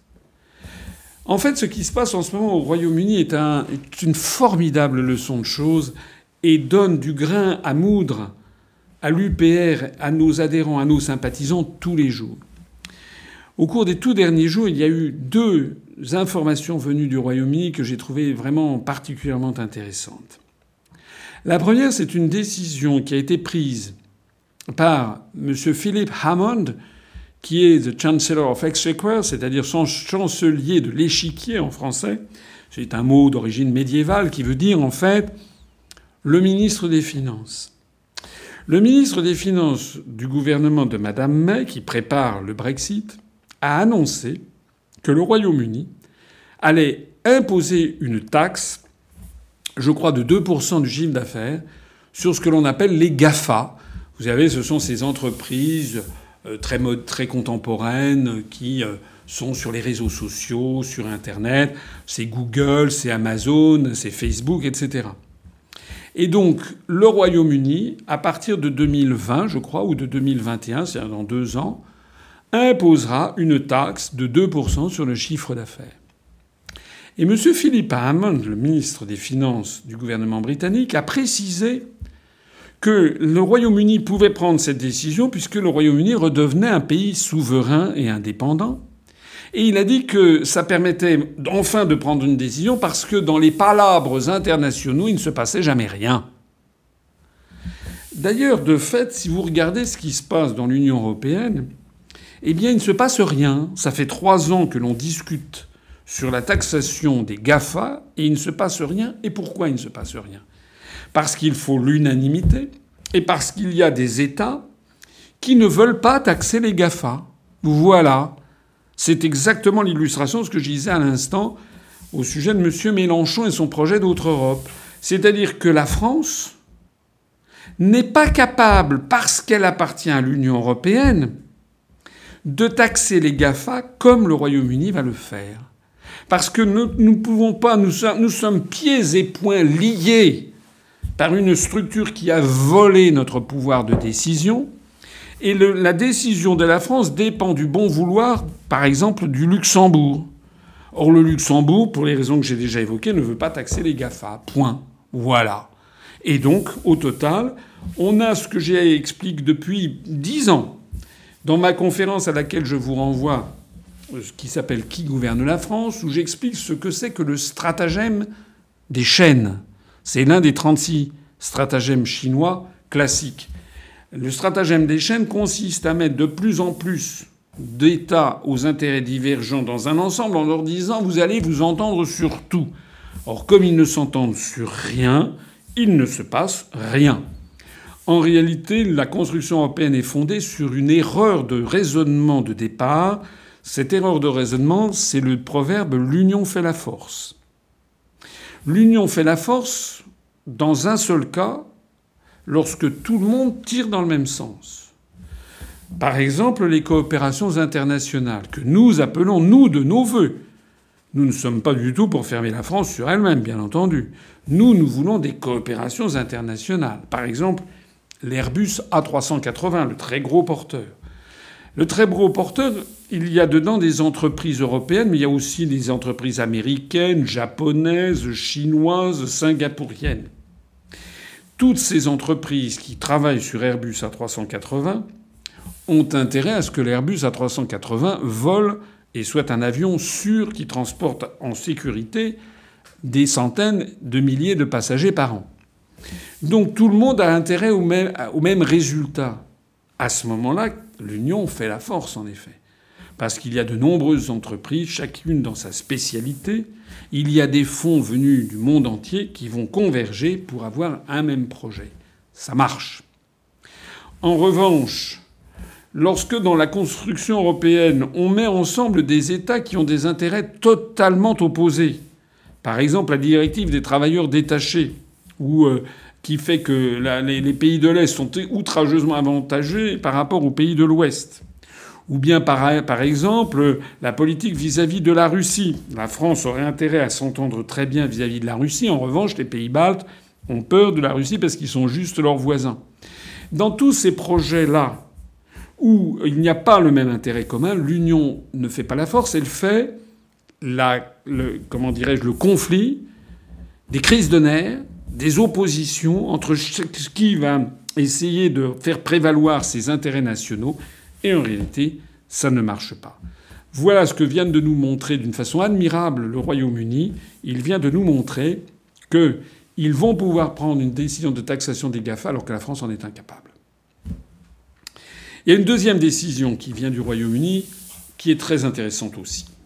Cette deuxième décision, c'est que le jour du 29 mars 2019, à 23 heures, le jour même, à l'heure même où le Royaume-Uni sortira juridiquement de l'Union européenne, ce jour-là, la, Banque d'Angleterre, la Bank of England, va émettre, va diffuser une nouvelle pièce de 50 pence.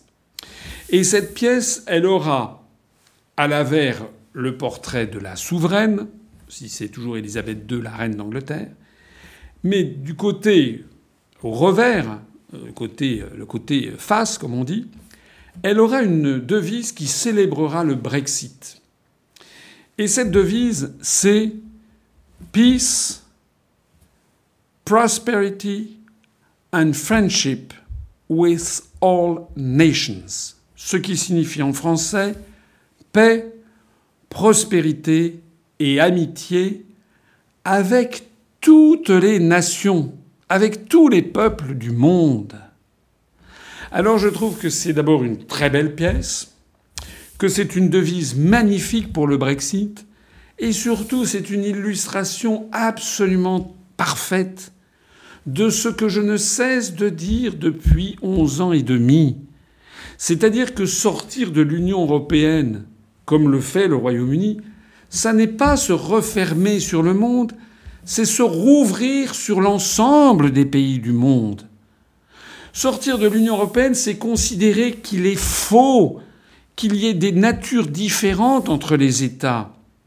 La construction européenne, M. Macron, qui nous parlait des années 30, elle est fondée sur une conception racialiste. Ce n'est pas pour rien d'ailleurs que c'était le projet hitlérien de Nouvelle Europe, le monde arien, le monde blanc. C'est ça qui est à l'origine même de la construction européenne. Si nous, nous voulons sortir de l'Union européenne, c'est parce que nous disons qu'au troisième millénaire, il est faux que la France doive fusionner avec la Lettonie, l'Estonie, la Lituanie, la Bulgarie, la Slovaquie, qui sont des peuples, je n'ai rien contre ces peuples, mais ce sont des peuples avec lesquels nous n'avons pas de relation particulière depuis des centaines d'années, alors qu'au même moment, nous avons des relations extraordinairement étroites avec notamment tous les pays de la francophonie, qu'ils se situent au Maghreb, en Afrique euh, francophone, équatoriale ou, au Sahel, qu'ils se situent à Madagascar, que ça se situe au Moyen-Orient comme la Syrie ou le Liban, qu'ils se situent en Asie du Sud-Est comme les anciens pays de l'Indochine française, le Cambodge, le Laos et le Vietnam, ou qu'ils se situent dans les Amériques, comme le Québec, comme Haïti par exemple. En réalité, cette belle pièce de monnaie britannique m'a fait chaud au cœur D'abord parce qu'elle m'a confirmé dans le fait que les analyses que je développe depuis bientôt 12 ans étaient les bonnes, puisque le grand peuple britannique, le gouvernement de Sa Gracieuse Majesté, est arrivé aux mêmes conclusions. Ce n'est pas L'avenir n'appartient pas à une structure qui consiste à se refermer par un repli nationaliste européiste contre le reste du monde, comme voudrait le faire M. Macron, qui est un, nationaliste européiste de la pire espèce. En réalité, le monde d'aujourd'hui et de demain, c'est un monde où tous les pays doivent développer des relations d'amitié, de prospérité et de paix avec toutes les nations. C'est exactement le symbole de cette belle pièce. Je terminerai à ce propos en soulignant, en rappelant ce que j'ai annoncé lors de l'université d'été et que nous avons ensuite mis sur les sites internet et nos réseaux sociaux, et je le dis ici, le vendredi 29 mars 2019, à 23 heures, le Royaume-Uni sortira de l'Union européenne. Nous avons décidé, nous, d'être présents à Londres ce jour-là. Le vendredi 29, le samedi 30, on va essayer de passer un week-end tous ensemble avec le plus grand nombre possible d'adhérents et de sympathisants de l'UPR. C'est une grande opération s'appelle, que nous avons appelée la France libre de nouveau à Londres. Je vous donne rendez-vous donc le 29 mars prochain. Je vous préviens suffisamment à l'avance. On a cinq mois pour préparer tout ça. Nous aurons des discours, des célébrations. Nous nous rendrons dans des lieux historiques de toute première importance et nous fêterons, avec les Brexiters britanniques, nous fêterons la libération du peuple britannique. Vous savez, le peuple britannique est un très grand peuple. C'est lui qui a inventé les libertés publiques en Occident depuis le Moyen Âge, avec la Magna Carta de 1215, qui accordait, qui limitait les pouvoirs du roi, du souverain, face aux aristocrates, avec l'habeas corpus, qui permettait à tout un chacun de se promener sans aucun papier d'identité depuis le XVIe siècle, avec la monarchie parlementaire, qui a succédé à la République très brève de Cromwell, avec le développement des trade unions, des syndicats, de la démocratie parlementaire contemporaine, c'est également le pays qui a tenu tête seul contre tous face à Adolf Hitler en 1940 et 1941. C'est également le premier pays qui décide de sortir de l'Union européenne. Chapeau les Britanniques. Je vous donne rendez-vous à tous et à toutes à Londres. On vous tiendra informé, mais mettez-le déjà sur votre agenda. Moi, mon rêve, ce serait que nous soyons plusieurs milliers de Français à Londres à applaudir au Brexit le 29 mars 2019 à 23 heures. Bien, politique internationale toujours. Euh, Qu'y a-t-il de nouveau du côté de l'OTAN? Alors je serai rapide, mais c'est pas parce que je serai rapide que c'est sans importance. Euh, il se trouve que euh, l'OTAN a, décidé de faire une opération des, essais, hein, une, opération qui s'appelle Trident Juncture, qui euh, se veut une réplique, un entraînement à, grande échelle, d'une probabilité qui serait que la Russie, en fait, c'est pas exactement dit comme ça, mais c'est quand même ça, que la Russie attaque la Norvège. Donc, toutes les armées de l'OTAN, dont les armées françaises, dont les armées de l'Union européenne qui sont dans l'OTAN, les peuples qui sont dans l'OTAN, avec des commandements américains, sont en train d'imaginer au nord de l'Europe, en Norvège, en Scandinavie, une attaque russe de, de ça. Qui cherche qui là-dedans? Lors de l'université d'automne, lors de débats que j'ai eus avec Emmanuel Todd, à un moment, Emmanuel Todd a, fait rire toute l'assistance quand il a dit que la Russie se fichait éperdument d'envahir la Suède. Il expliquait que les Suédois, en ce moment, ont développé une espèce de fantasme sur l'attaque de la Russie. En fait, Emmanuel Todd pourrait dire la même chose avec la Norvège. Les, les Russes n'ont pas envie d'envahir la Norvège. Mais en revanche, ces grandes opérations à grand spectacle avec des, de nombreuses armées nationales, avec du matériel, etc., donnent à penser aux opinions occidentales qu'il y aurait une menace russe. Alors ce qui est intéressant, c'est que les Russes, cette fois-ci, ont décidé de ne pas laisser l'affaire passer, et ils ont décidé, réponse du berger à la bergère, de faire des essais de missiles, des tirs de missiles, juste à côté de l'endroit où il va y avoir cette grande opération d'envergure, Trident Juncture, des pays de l'OTAN. Donc c'est dans cette partie de l'océan euh, qui se situe au nord de l'Écosse et qui va jusqu'au Spitzberg et au-delà, eh bien dans la, dans la partie euh, internationale de l'océan, les Russes, comme ils en ont le droit selon le droit international, vont faire des tirs de missiles. Tout ceci n'est pas raisonnable. Il n'est pas raisonnable de voir l'armée russe faire des tirs de missiles à côté des armées de l'OTAN à quelques dizaines de kilomètres qui, elles, sont en train d'imiter la lutte contre une invasion de la Russie. Tout ceci risque un jour ou l'autre de, de, faire un dérapage non contrôlé et de déboucher sur un conflit dévastateur. Mais qui a commencé? Pourquoi l'OTAN n'arrête-t-elle pas de faire ce genre d'opération? Je voudrais ici que vous réfléchissiez avec moi sur ce planisphère où l'on voit les bases militaires américaines dans le monde qui entourent partout la Russie et la Chine. L'inverse n'est pas vrai. Il n'y a que deux bases militaires russes dans le monde, dont l'une est en Syrie. Il n'y a aucune base militaire russe qui encercle les États-Unis d'Amérique ou qui encercle l'Europe occidentale. C'est bien le camp occidental et c'est bien les États-Unis d'Amérique qui cherchent la cogne.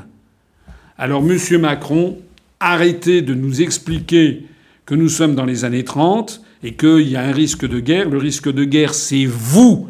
Ce sont les européistes qui nous y entraînent. D'ailleurs, la France a des chars et des avions de combat prépositionnés en Estonie et en Lettonie. Ce sont ces pays baltes qui commémorent les Waffen-SS à quelques centaines de mètres de la frontière russe. Ça n'est pas raisonnable. Tout homme épris de paix devrait dire on retire nos troupes et on sort de l'OTAN par application de l'article 13 du traité de l'Atlantique Nord. C'est, comme vous le savez, ce que l'UPR propose depuis plus de 11 ans et demi et c'est ce que nous continuerons à proposer pour défendre la paix du monde. Bien, retour en France. Que pensez-vous du projet visant à faire de l'Alsace une collectivité européenne? Eh bien, j'en pense évidemment le plus grand mal. Je renvoie ici à ma conférence sur les eurorégions. Je suis au regret de constater que toutes les analyses que j'ai développées depuis de nombreuses années, malheureusement, sont justes. Alors malheureusement pour notre pays, heureusement pour l'UPR. Si nous voyons de plus en plus de gens venir dans notre mouvement politique, c'est parce que de plus en plus de Français, d'internautes, qui m'écoutent depuis de, nombreuses années, certains d'entre eux, ou depuis quelques semaines ou quelques mois pour d'autres, découvrent un homme qui dit la vérité depuis tellement d'années.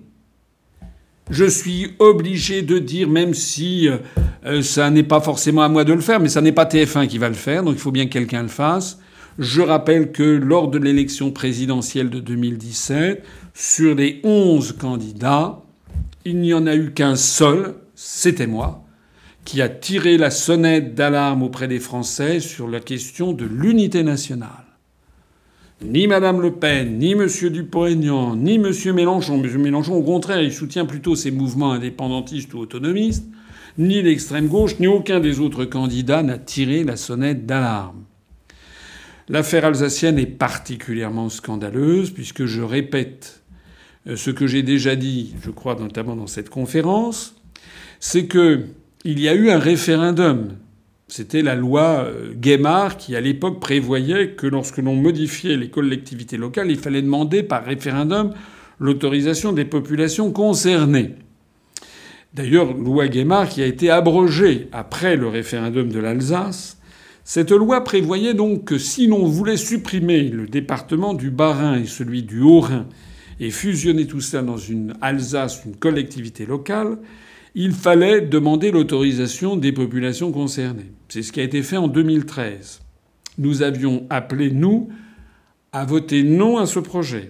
Nous avions dit aux populations, vous devez conserver vos départements qui sont les héritiers de la Révolution française de 1790 et les départements sont le symbole même, et pas seulement le symbole, mais aussi l'outil même qui permet d'assurer la légalité entre tous les citoyens français où qu'ils se situent. Le référendum, pour qu'il fût valide, devait comporter plusieurs résultats. D'abord, il devait y avoir au moins 25% de participation dans chacun des deux départements. C'était le, ce qui était imposé. Deuxièmement, chacun des deux départements devait voter oui majoritairement à la réforme proposée. Sur ces quatre critères que devait remplir le référendum de 2013, trois n'ont pas été remplis. Ni dans le Bas-Rhin, ni dans le Haut-Rhin, il n'y a eu le quota minimum de 25% de votants. Ce qui signifie que l'abstention a été énorme, ce qui signifie en fait que les populations concernées ne sont pas concernées, justement. Elles s'en fichent. Les habitants du Haut-Rhin veulent garder leur département du Haut-Rhin qui a, qui, a plus de 200 ans et dans lequel ils se trouvent très bien. Pareil dans le Bas-Rhin. Donc les Français en Alsace comme ailleurs, ce qu'ils voudraient, eux, c'est trouver de l'emploi pour eux-mêmes ou pour leurs enfants ou leurs belles familles.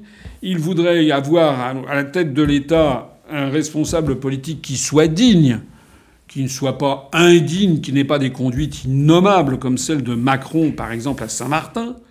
Ils voudraient également avoir des responsables politiques qui soient honnêtes, qui ne soient pas perclus dans des affaires permanentes, euh, politico-judiciaires, etc. Toute la scène politique défile dans le prétoire ou chez les juges d'instruction, à l'exception notable de l'UPR.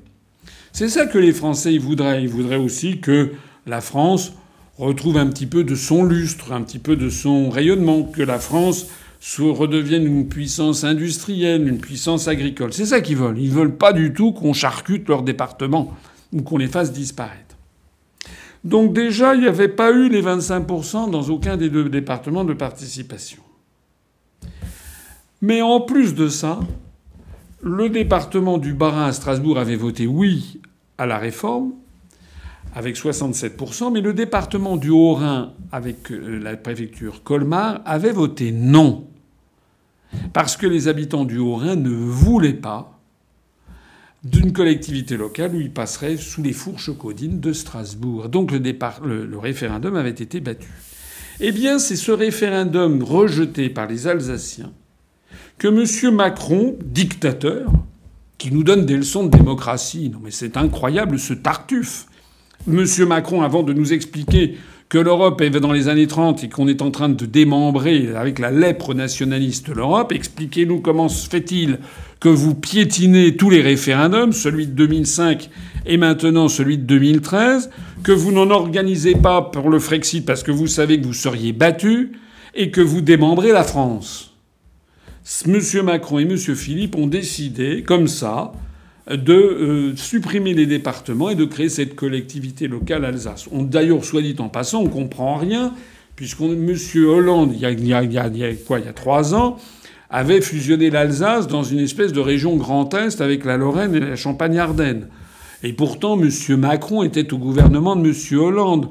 On n'y comprend plus rien. Tout ça, ça donne l'impression, vous savez, d'un poulet à qui on a coupé la tête et qui continue à courir en zigzagant. En fait, ils ne savent même pas ce qu'ils font. Ce qui est certain, c'est que M. Macron viole, procède à la violation de la Constitution française puisqu'il est le garant de l'unité nationale. Et la cerise sur le gâteau, vous l'avez dit vous-même tout à l'heure, c'est que les médias présentent ça comme la collectivité européenne d'Alsace, c'est-à-dire que l'arrière-pensée qu'il y a derrière tout cela, c'est que progressivement on dise à cette collectivité de traiter directement avec Bruxelles de plus en plus de sujets, jusqu'au jour où on dira bah, finalement l'échelon France n'a plus d'importance, n'a plus d'intérêt, et il faut une Alsace indépendante, entre guillemets, dans le cadre de l'Union européenne, comme il y aurait une Catalogne indépendante dans le cadre de l'Union européenne, comme il y aurait une Corse indépendante, c'est-à-dire en fait des États ayant la même taille, la même granulométrie administrative que les Landes de Bavière ou que les États de la côte est des États-Unis. Donc, tout ce que j'ai dit depuis tant d'années est confirmé par les événements. C'est à cela que vous pouvez faire confiance ou pas un responsable politique. C'est à cela que vous pouvez savoir si un responsable politique a ou non du courage. L'expérience vous prouve, me semble-t-il, que j'ai eu le courage de le dire et que j'ai eu la compétence de le comprendre. Voilà ce qui est en train d'arriver. Maintenant, on ne peut pas laisser démanteler la France. Il faut donc tous se mobiliser. Et se mobiliser, ça veut dire sonner la, comment dirais-je, la, mobilisation générale. Hein. les Français doivent dire non à la décision de l'oligarchie euro-atlantiste de démembrer leur propre pays, parce que c'est de ça qu'il s'agit maintenant. M. Macron est un traître à la patrie. Le moment venu, lorsqu'il aura quitté le pouvoir, lorsque nous serons arrivés au pouvoir, nous lui demanderons des comptes, parce qu'il n'a pas le droit, vis-à-vis notamment des 40 générations qu'ont fait la France, de faire ce qu'il fait. Il n'a pas le droit constitutionnel de démembrer la France. Il n'a jamais eu le mandat du peuple pour faire cette politique de désintégration du pays. Monsieur Macron, un jour, vous serez amené à rendre compte de tous vos actes devant le peuple français. En attendant, les nouvelles venues d'Alsace sont intéressantes parce que le problème qui se pose, c'est de savoir où sera le siège de cette collectivité. Évidemment, Strasbourg a dit qu'il se voyait très bien en train de l'assumer. Mais évidemment, les Hauts-Rhinois ont dit qu'il n'en était pas question. Et donc, on est retombé dans une situation de blocage. Tout ceci est totalement déraisonnable, bien entendu. Lorsque nous serons arrivés au pouvoir, bien entendu, en Alsace comme en Corse, comme partout ailleurs, nous reviendrons au découpage administratif d'avant, en revenant à des régions transformées en simples établissements publics régionaux comme en 1972, et en redonnant tout leur pouvoir aux départements français et aux communes de France, parce que c'est l'âme même de la France, et c'est l'architecture précise qui permet la démocratie locale dans notre pays. Alors, question suivante. Quel est votre avis sur la montée du prix de l'essence et la réaction de protestation des Français? Ah oui, j'ai vu, j'ai vu ça. Alors ça, c'est un point important parce que les Français, ça les concerne. Le 17 novembre, il y a des organisations qui appellent à manifester, à bloquer le pays. Alors moi, je voudrais dire plusieurs choses là-dessus. Euh, moi, je n'aime pas trop les gens qui s'attaquent aux conséquences et qui ne dénoncent pas les causes. Si le prix de l'essence augmente de façon dramatique pour beaucoup de Français, c'est tout simplement parce qu'on augmente la fiscalité sur ces, produits et aussi peut-être parce qu'il y a une augmentation de ces produits sur les, le, prix prix mondiaux. Bon.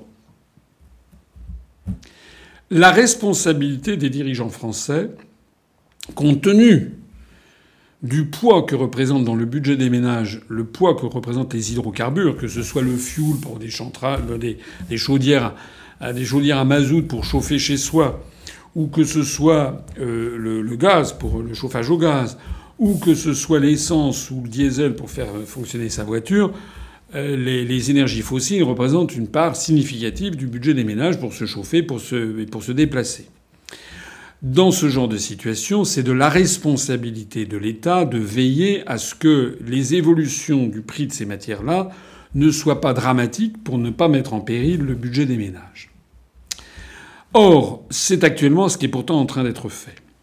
Normalement, un pays bien géré, avec quelqu'un qui décide dans l'intérêt des Français, s'il y a une augmentation du prix au niveau international, devrait baisser un petit peu la fiscalité. Je rappelle que la fiscalité représente une part prépondérante du prix euh, d'un litre d'essence. Hein. Il y a au moins 40 ou 50 c'est de la fiscalité. Le prix de la matière première ne représente qu'un qu'un relativement faible pourcentage, à quoi s'ajoutent les frais de transport, les frais de raffinage et de distribution. Donc, Normalement, un pays bien géré devrait veiller à diminuer la fiscalité pour ne pas mordre trop sur le budget des Français. C'est pas du tout ce que fait le gouvernement français. Il considère en fait que l'essence, le diesel, tout ça, c'est des vaches à lait pour le budget, le budget de l'État. Donc la première chose que je voudrais dire, c'est ça. Nous, lorsque nous serons arrivés au pouvoir, j'avais déjà eu l'occasion de le dire, nous gérerons le prix des hydrocarbures avec un objectif social de façon permanente à l'esprit, en essayant de lisser les évolutions, en augmentant ou en diminuant la taxation pour avoir un prix qui soit sensiblement égal et qui gomme ainsi les évolutions, soit les évolutions des prix sur les marchés internationaux, soit les évolutions du taux de change. Ça, c'est une première chose qui est, dite. Le gouvernement français ne fait pas son devoir. La deuxième chose, c'est que le gouvernement essaye d'obtenir des ressources fiscales tous azimuts parce qu'il n'arrive pas à boucler le budget de l'État, même avec le déficit qu'il n'arrive pas à combler.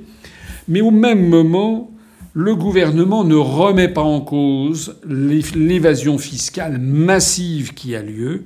Ce sont des dizaines et des dizaines et des dizaines de milliards d'euros que les très grands intérêts financiers, que M. Macron faisait semblant de critiquer tout à l'heure, que les très grands intérêts financiers, les grandes sociétés euh, s'ingénient à ne pas payer au fisc en organisant leur évasion fiscale. J'ai déjà eu l'occasion de le dire de nombreuses fois. Ceci est notamment autorisé par l'article 63, celui-là même que M. Mélenchon citait il y a quelques jours en m'imitant, l'article 63 du traité sur le fonctionnement de l'Union européenne qui autorise la totale liberté de circulation des mouvements de capitaux. Donc, je veux bien que les gens manifestent, bien entendu. Si certains de nos adhérents vont probablement manifester. Mais une fois qu'ils auront manifesté, bon, qu'est-ce qui va se passer? Pas grand-chose éventuellement le, gouvernement, si vraiment la France est, euh, comment dirais-je, est, prise en, est prise en gelée parce que ça on peut plus bouger, le gouvernement lâchera un petit peu du lest. Mais ça sera un cautère sur une jambe de bois, comme on dit, c'est-à-dire ça ne sera pas une solution sérieuse, une solution durable. C'est une solution de rapport de force. Ce qu'il faut dans toute cette affaire, c'est faire payer les entreprises qui dégagent des profits énormes. Et pour faire payer les entreprises qui dégagent des profits énormes et qu'elles versent leur dû à la collectivité nationale, il faut rétablir un contrôle des mouvements de capitaux. Point barre. Et pour rétablir ce contrôle des mouvements de capitaux, dans la mesure où le Luxembourg, euh, le Malte ou un certain nombre de pays d'Europe de l'Est s'y opposeront toujours, nous n'avons pas d'autre solution que de sortir de l'Union européenne. Voilà, parce que si on reste dans l'Union européenne avec le traité actuel, et on ne peut pas le modifier sauf à l'unanimité, j'ai déjà expliqué qu'on ne le pouvait pas, eh bien, on aura toujours les plus grandes entreprises, les plus grandes fortunes qui ne paieront pas d'impôts, et donc les, gouvernements seront obligés de taxer toujours un peu plus le peuple. Voilà. D'ailleurs, c'est le bilan de M. Macron. Depuis un an et demi que cet énergumène est arrivé à l'Élysée à l'issue d'une opération de propagande éhontée, qu'est-ce qu'il a fait? On dit ces jours-ci qu'il était malade, qu'il avait besoin de se reposer, mais qu'il se repose. La meilleure façon de se reposer, il devrait poser sa démission du poste. Il n'est pas fait pour. On voit bien, il n'a pas l'ampleur, il n'a pas l'expérience, il n'a pas la carrure, il n'a pas le sang-froid, il n'a pas les connaissances, il n'a pas le courage, il n'a pas, euh, il n'a aucune en fait des qualités pour être président de la République. Bon, alors il devrait poser sa démission et partir en longue en congé sur longue période, et puis faire ce qu'il aime faire, c'est-à-dire se balader en avion. Hein. Voilà, je, il a fait un nombre de voyages pratiques. Aucun de ses prédécesseurs n'a fait autant de voyages. Il est en permanence en voyage. Mais qu'est-ce qu'il en ressort de ces voyages, à part que ça coûte, ça dégage du CO2 dans l'atmosphère? Il en ressort quoi? Il est allé en, Australie, il s'est fait, il avait tenu des propos complètement ridicules qui l'ont décrédibilisé vis-à-vis des Australiens. Il est allé au Burkina Faso, il a insulté le président du Burkina Faso. Il est allé à Mayotte, il a plaisanté de façon ignominieuse sur des immigrés qui meurent noyés dans le canal de Mozambique. Il s'est mis à dos toute l'Afrique de l'Est. Il est allé aux États-Unis. Il s'est fait traiter comme un gamin par Donald Trump qui l'a tiré par la manche et qui lui a épousté ses, ses, ses, ses, pellicules sur son veston. Il est allé à Moscou. Il s'est agité comme un, comme un, comme un, je sais pas quoi, comme, un, comme un zouave en fait devant, devant le président Poutine qui l'a regardé. On en a déjà parlé longuement.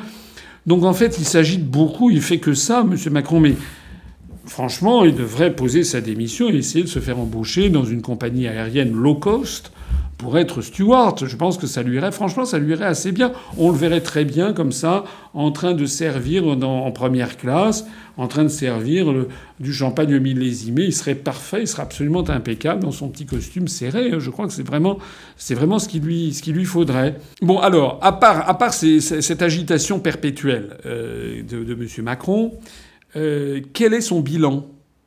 Ben, son bilan, on l'a vu il y, a, quelques jours, on a appris que le nombre de millionnaires en euros en France a bondi. C'est-à-dire que d'un seul coup, il y a de plus en plus de riches en France, mais quelques milliers. Hein. Et au même moment que le nombre de pauvres et de gens qui sont dans la gêne explose. C'est ça le bilan de M. Macron. Le vrai bilan de M. Macron, au bout d'un an et demi de présence à l'Élysée, c'est qu'une toute petite minorité de gens riches sont encore plus riches et que la grande masse des Français s'appauvrit tandis que les pauvres sont beaucoup plus pauvres. Voilà le bilan de M. Macron. Maintenant, nous, qu'est-ce qu'on fera quand on sera arrivé aux affaires? Nous, nous sommes des gens sérieux, nous, nous visons le bien public. Moi, je ne suis pas là, vous l'avez remarqué, je sinon, j'aurais pas eu la campagne présidentielle que j'ai eue. Si, j'étais le, larbin de, de l'oligarchie des grands intérêts financiers, j'aurais été traité comme M. Macron, on aurait parlé de moi partout. Moi, je suis là pour défendre, excusez-moi de le souligner, mais le peuple français et la chose publique, le bien public, ce qu'on appelle res publica, ce qu'a donné la République. Donc nous, lorsqu'on sera arrivé au pouvoir, on fera quoi sur cette question? Un, on rétablit le contrôle des mouvements de capitaux. Et ça, on le pourra le faire parce qu'on sortira de l'euro et de l'Union européenne et qu'on dénoncera les articles, notamment l'article 63. Donc on ne se mettrait pas en tort vis-à-vis du droit international. On rétablira les mouvements de capitaux, comme la plupart des pays du monde d'ailleurs ont une réglementation des mouvements de capitaux, tout particulièrement les pays qui se développent le plus vite, comme la Chine, l'Inde, l'Asie du Sud-Est. Deux, une fois qu'on aura rétabli les mouvements de capitaux, on pourra s'attaquer sérieusement, enfin, à l'évasion fiscale organisée par les très grandes fortunes et les très grands groupes financiers. Et là, on leur demandera de payer. Et croyez-moi, on fera rentrer dans les caisses de l'État, là c'est l'inspecteur général des finances de formation qui vous parle, on fera rentrer dans les caisses de l'État des milliards d'euros. On n'ira pas le chercher sur les 60 millions de Français qui euh, circulent en France avec de l'essence on ira chercher cet argent auprès de ces très grands groupes qui dégagent des profits mirobolants et qui, dégagent des dividendes pour une toute petite minorité d'actionnaires. C'est le deuxième point. Le troisième point, c'est que nous lisserons le prix des hydrocarbures, des énergies fossiles pour le grand public avec un objectif social qui sera de toujours veiller à ce que le prix ne soit pas trop élevé pour un ménage modeste français qui a besoin de circuler et qui a besoin de se chauffer. Voilà ce que nous ferons. Voilà, maintenant, tout le monde peut aller bloquer les routes si ça. Pourquoi pas Pourquoi pas Mais tout ça, ce ne sont pas des solutions durables. La solution durable, c'est celle que je dis. Il faut redonner de l'autorité à l'État, et on ne pourra redonner à l'État son autorité que si l'État prend les mesures que je viens de dire, tout simplement. Bien, cet entretien touche à sa fin. Euh, auriez-vous un dernier mot pour conclure? Pour conclure, je voudrais rappeler deux, trois choses. Premièrement, j'ai repris un, cycle de conférences. Je vais me déplacer et de plus en plus me déplacer sur le terrain. Sur le terrain, ça veut dire d'abord que je vais me rendre plusieurs fois euh, j'ai déjà commencé d'ailleurs dans le département de l'Essonne, dans la première circonscription, à Évry, à Corbeil-Essonne, notamment à Bondoufle. C'est la première circonscription législative dans laquelle nous présentons des candidats. Le premier tour aura lieu le 18 novembre, le deuxième tour le 25 novembre. Il s'agit de la circonscription législative désertée par Manuel Valls, l'ancien Premier ministre qui était l'élu de cette circonscription, qui a démissionné de son poste de député pour essayer de se faire élire comme maire de la ville de catalane de Barcelone. Semble-t-il d'ailleurs que les Espagnols ou les Catalans euh, ne veulent absolument pas de M. Valls, ce qu'on peut comprendre. Bon. En attendant, la circonscription donc fait l'objet d'une élection législative partielle. Nous, je l'ai déjà annoncé, nous présentons un candidat à la députation qui est Yavar Siakal Roudi, alors il a un nom un petit peu, prénom et un nom un petit peu difficile à mémoriser pour un Français. Yavar, c'est son prénom euh, iranien, qui je crois veut dire euh, ami fidèle, et Siakal Roudi, qui est son nom iranien d'origine, qui est le nom d'un lieu-dit. Mais Yavar est né en France. De, il est né à Rennes. Il est né, il a 37 ans. Il est né à Rennes il y a 37 ans de parents qui sont restés en France après la révolution iranienne en, de 1979. Yavar est un garçon formidable, un garçon qui travaille très très bien, qui fait partie maintenant des permanents et que j'ai euh, promu récemment comme directeur de cabinet auprès de moi et que d'un certain nombre de nos euh, délégués euh, départementaux, de nos délégués régionaux ou de nos militants connaissent. Ils ont notamment pu le voir lors de l'université. Alors c'est lui qui sera le candidat et il aura euh, comme euh, suppléant Michael Fourré, qui est un agent qui travaille, enfin, qui travaille à Pôle emploi, qui connaît très bien de près le problème du chômage, les dysfonctionnements des services publics en la matière, et qui nous apportera son expertise si on avait, pour la première fois, un député. J'insiste sur la mobilisation de tous les franciliens notamment pour aider Yavar et Michael à faire leur trou. Sur place, nous avons une bonne opportunité parce que euh, il y a euh, les, les, esprits évoluent très vite. Depuis quelques jours, vous l'avez remarqué, maintenant nous sommes médiatisés. J'ai oublié de le préciser, mais c'est un élément très important. Le CSA nous a donné raison face à France 5 un certain nombre de nos militants avaient saisi le CSA parce qu'ils avaient été outrés de voir que France 5 avait classé l'UPR parmi les mouvements d'extrême droite, alors qu'il n'y a absolument aucune caractéristique d'extrême droite à l'UPR.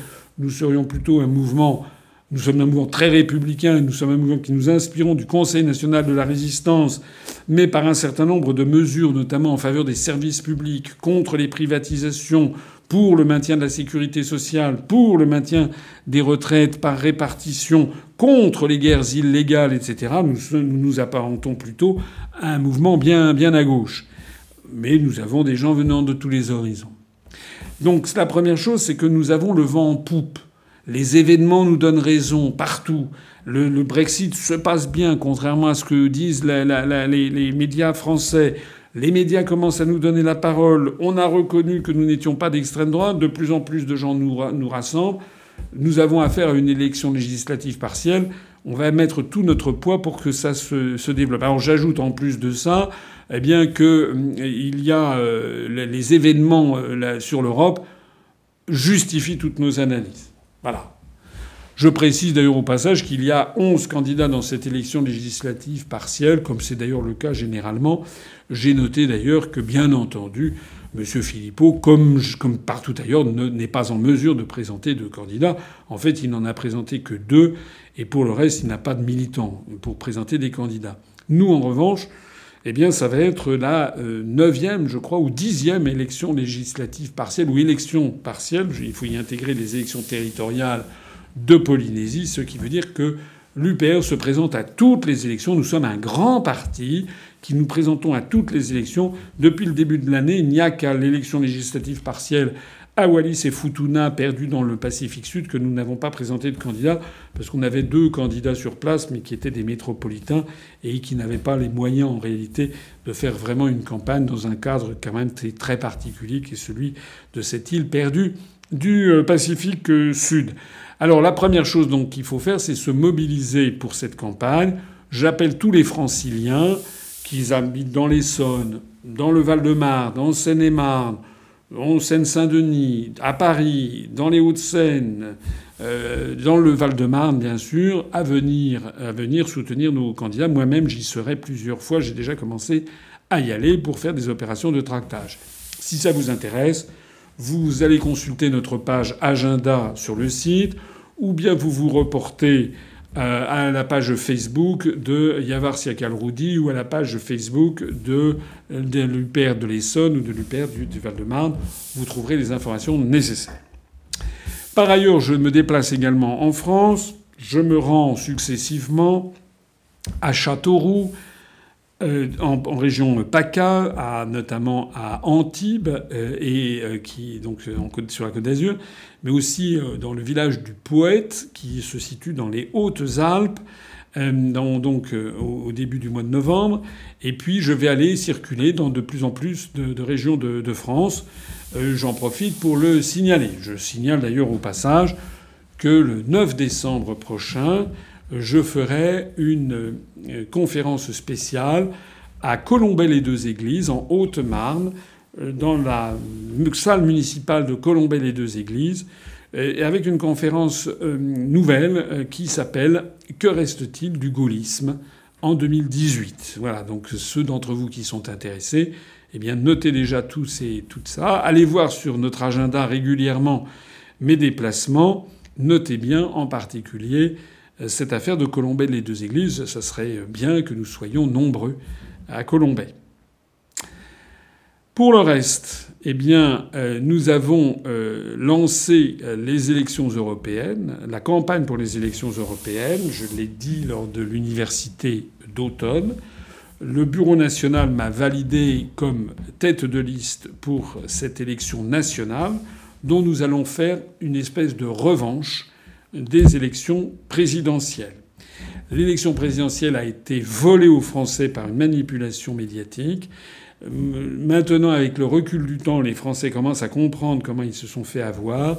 Eh bien, nous, nous allons être là pour leur dire maintenant, il faut que vous votiez pour nous. Je rappelle que ces élections sont à la proportionnelle intégrale, à un seul tour. Il n'y a donc pas de réflexe de prétendu vote utile à avoir. C'est justement le moment de se mobiliser massivement pour l'UPR. Il faut absolument que le 26 mai 2019, c'est-à-dire l'année prochaine, lors du seul et unique tour des élections européennes en France, il faut absolument que le maximum de Français se rallient au suffrage UPR pour que nous ayons des députés. Moi, j'aimerais être député européen. J'aimerais être député européen parce que ça me permettrait de faire au Parlement européen ce qu'a fait Nigel Farage pendant plusieurs années, c'est-à-dire de développer les idées du Frexit. Je me permets de le signaler parce que il y a régulièrement des gens qui disent oui, mais alors vous êtes contre l'Europe, pourquoi vous présentez-vous aux élections européennes? Ben, Évidemment, on se présente parce qu'un parti politique doit se présenter à toutes les élections.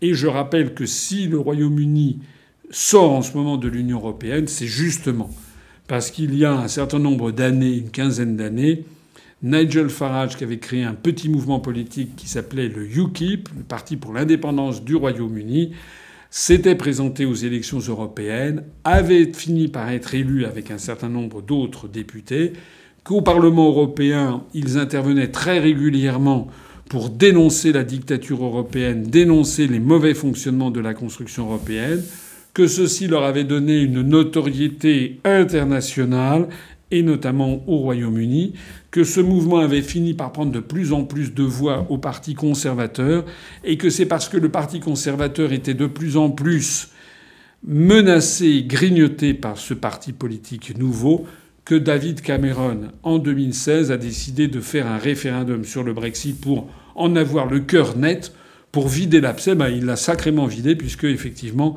contrairement à ce qu'il attendait, les Britanniques ont voté pour le Brexit. Si nous, nous présentons donc aux élections européennes, c'est exactement dans le même objectif. Et je demande d'ores et déjà à toutes celles et à tous ceux qui m'écoutent de se mobiliser parce qu'il faut absolument qu'on fasse un très gros score en mai 2019. Ça veut dire au passage que parmi vous, toutes celles et tous ceux qui ne sont pas inscrits sur les listes électorales doivent absolument le faire au plus vite.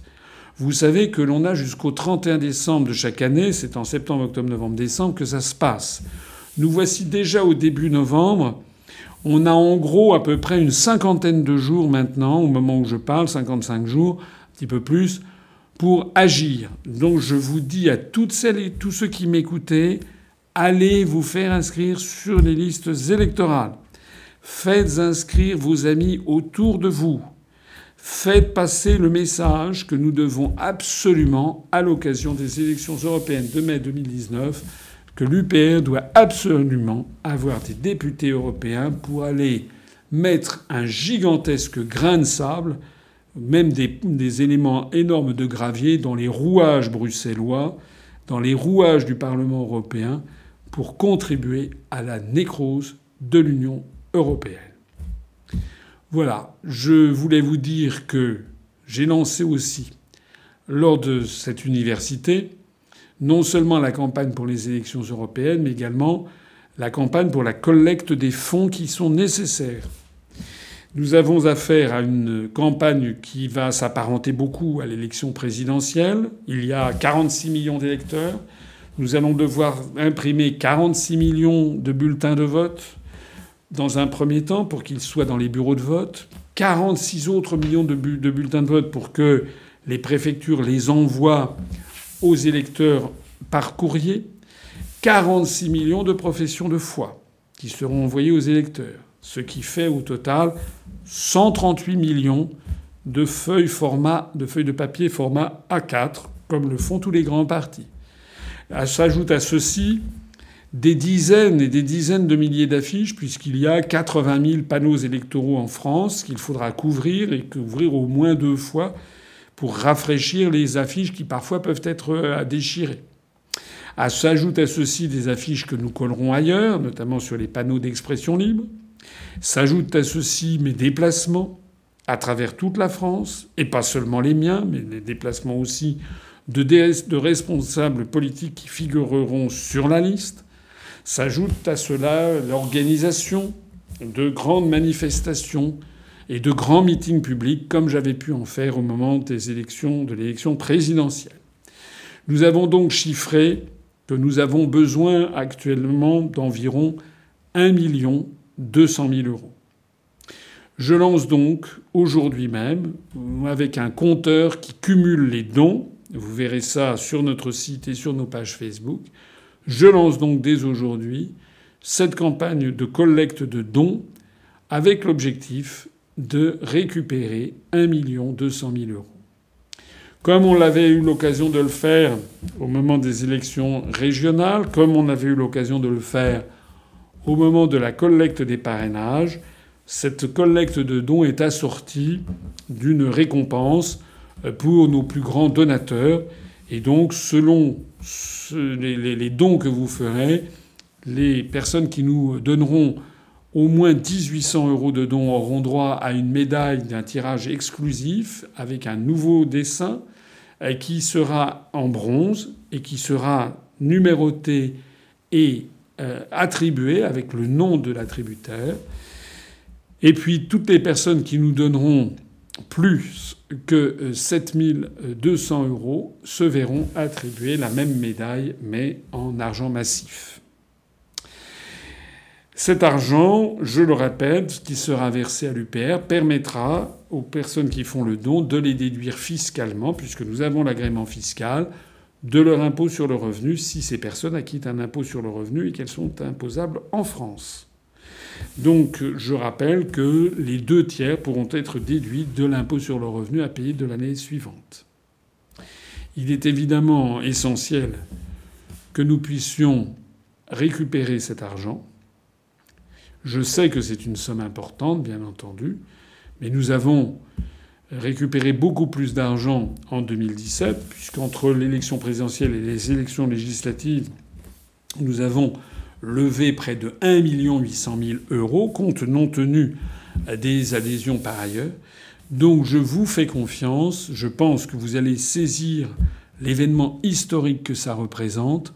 Je pense que les élections européennes de mai 2019 vont marquer un véritable point tournant dans notre ascension irrésistible vers les allées du pouvoir. Je fais confiance à vos convictions, à votre mobilisation. Je vous en remercie par avance et je conclus comme d'habitude. Vive la République et vive la France. Retrouvez nos analyses, nos propositions, adhérez ou faites un don sur upr.fr. Retrouvez-nous aussi sur Facebook pour partager des idées et participer au direct. Twitter pour suivre les réactions de François Asselineau au jour le jour. YouTube pour ne rater aucune de nos vidéos. Pour nous aider à rétablir la démocratie, poussez-nous, abonnez-vous, partagez.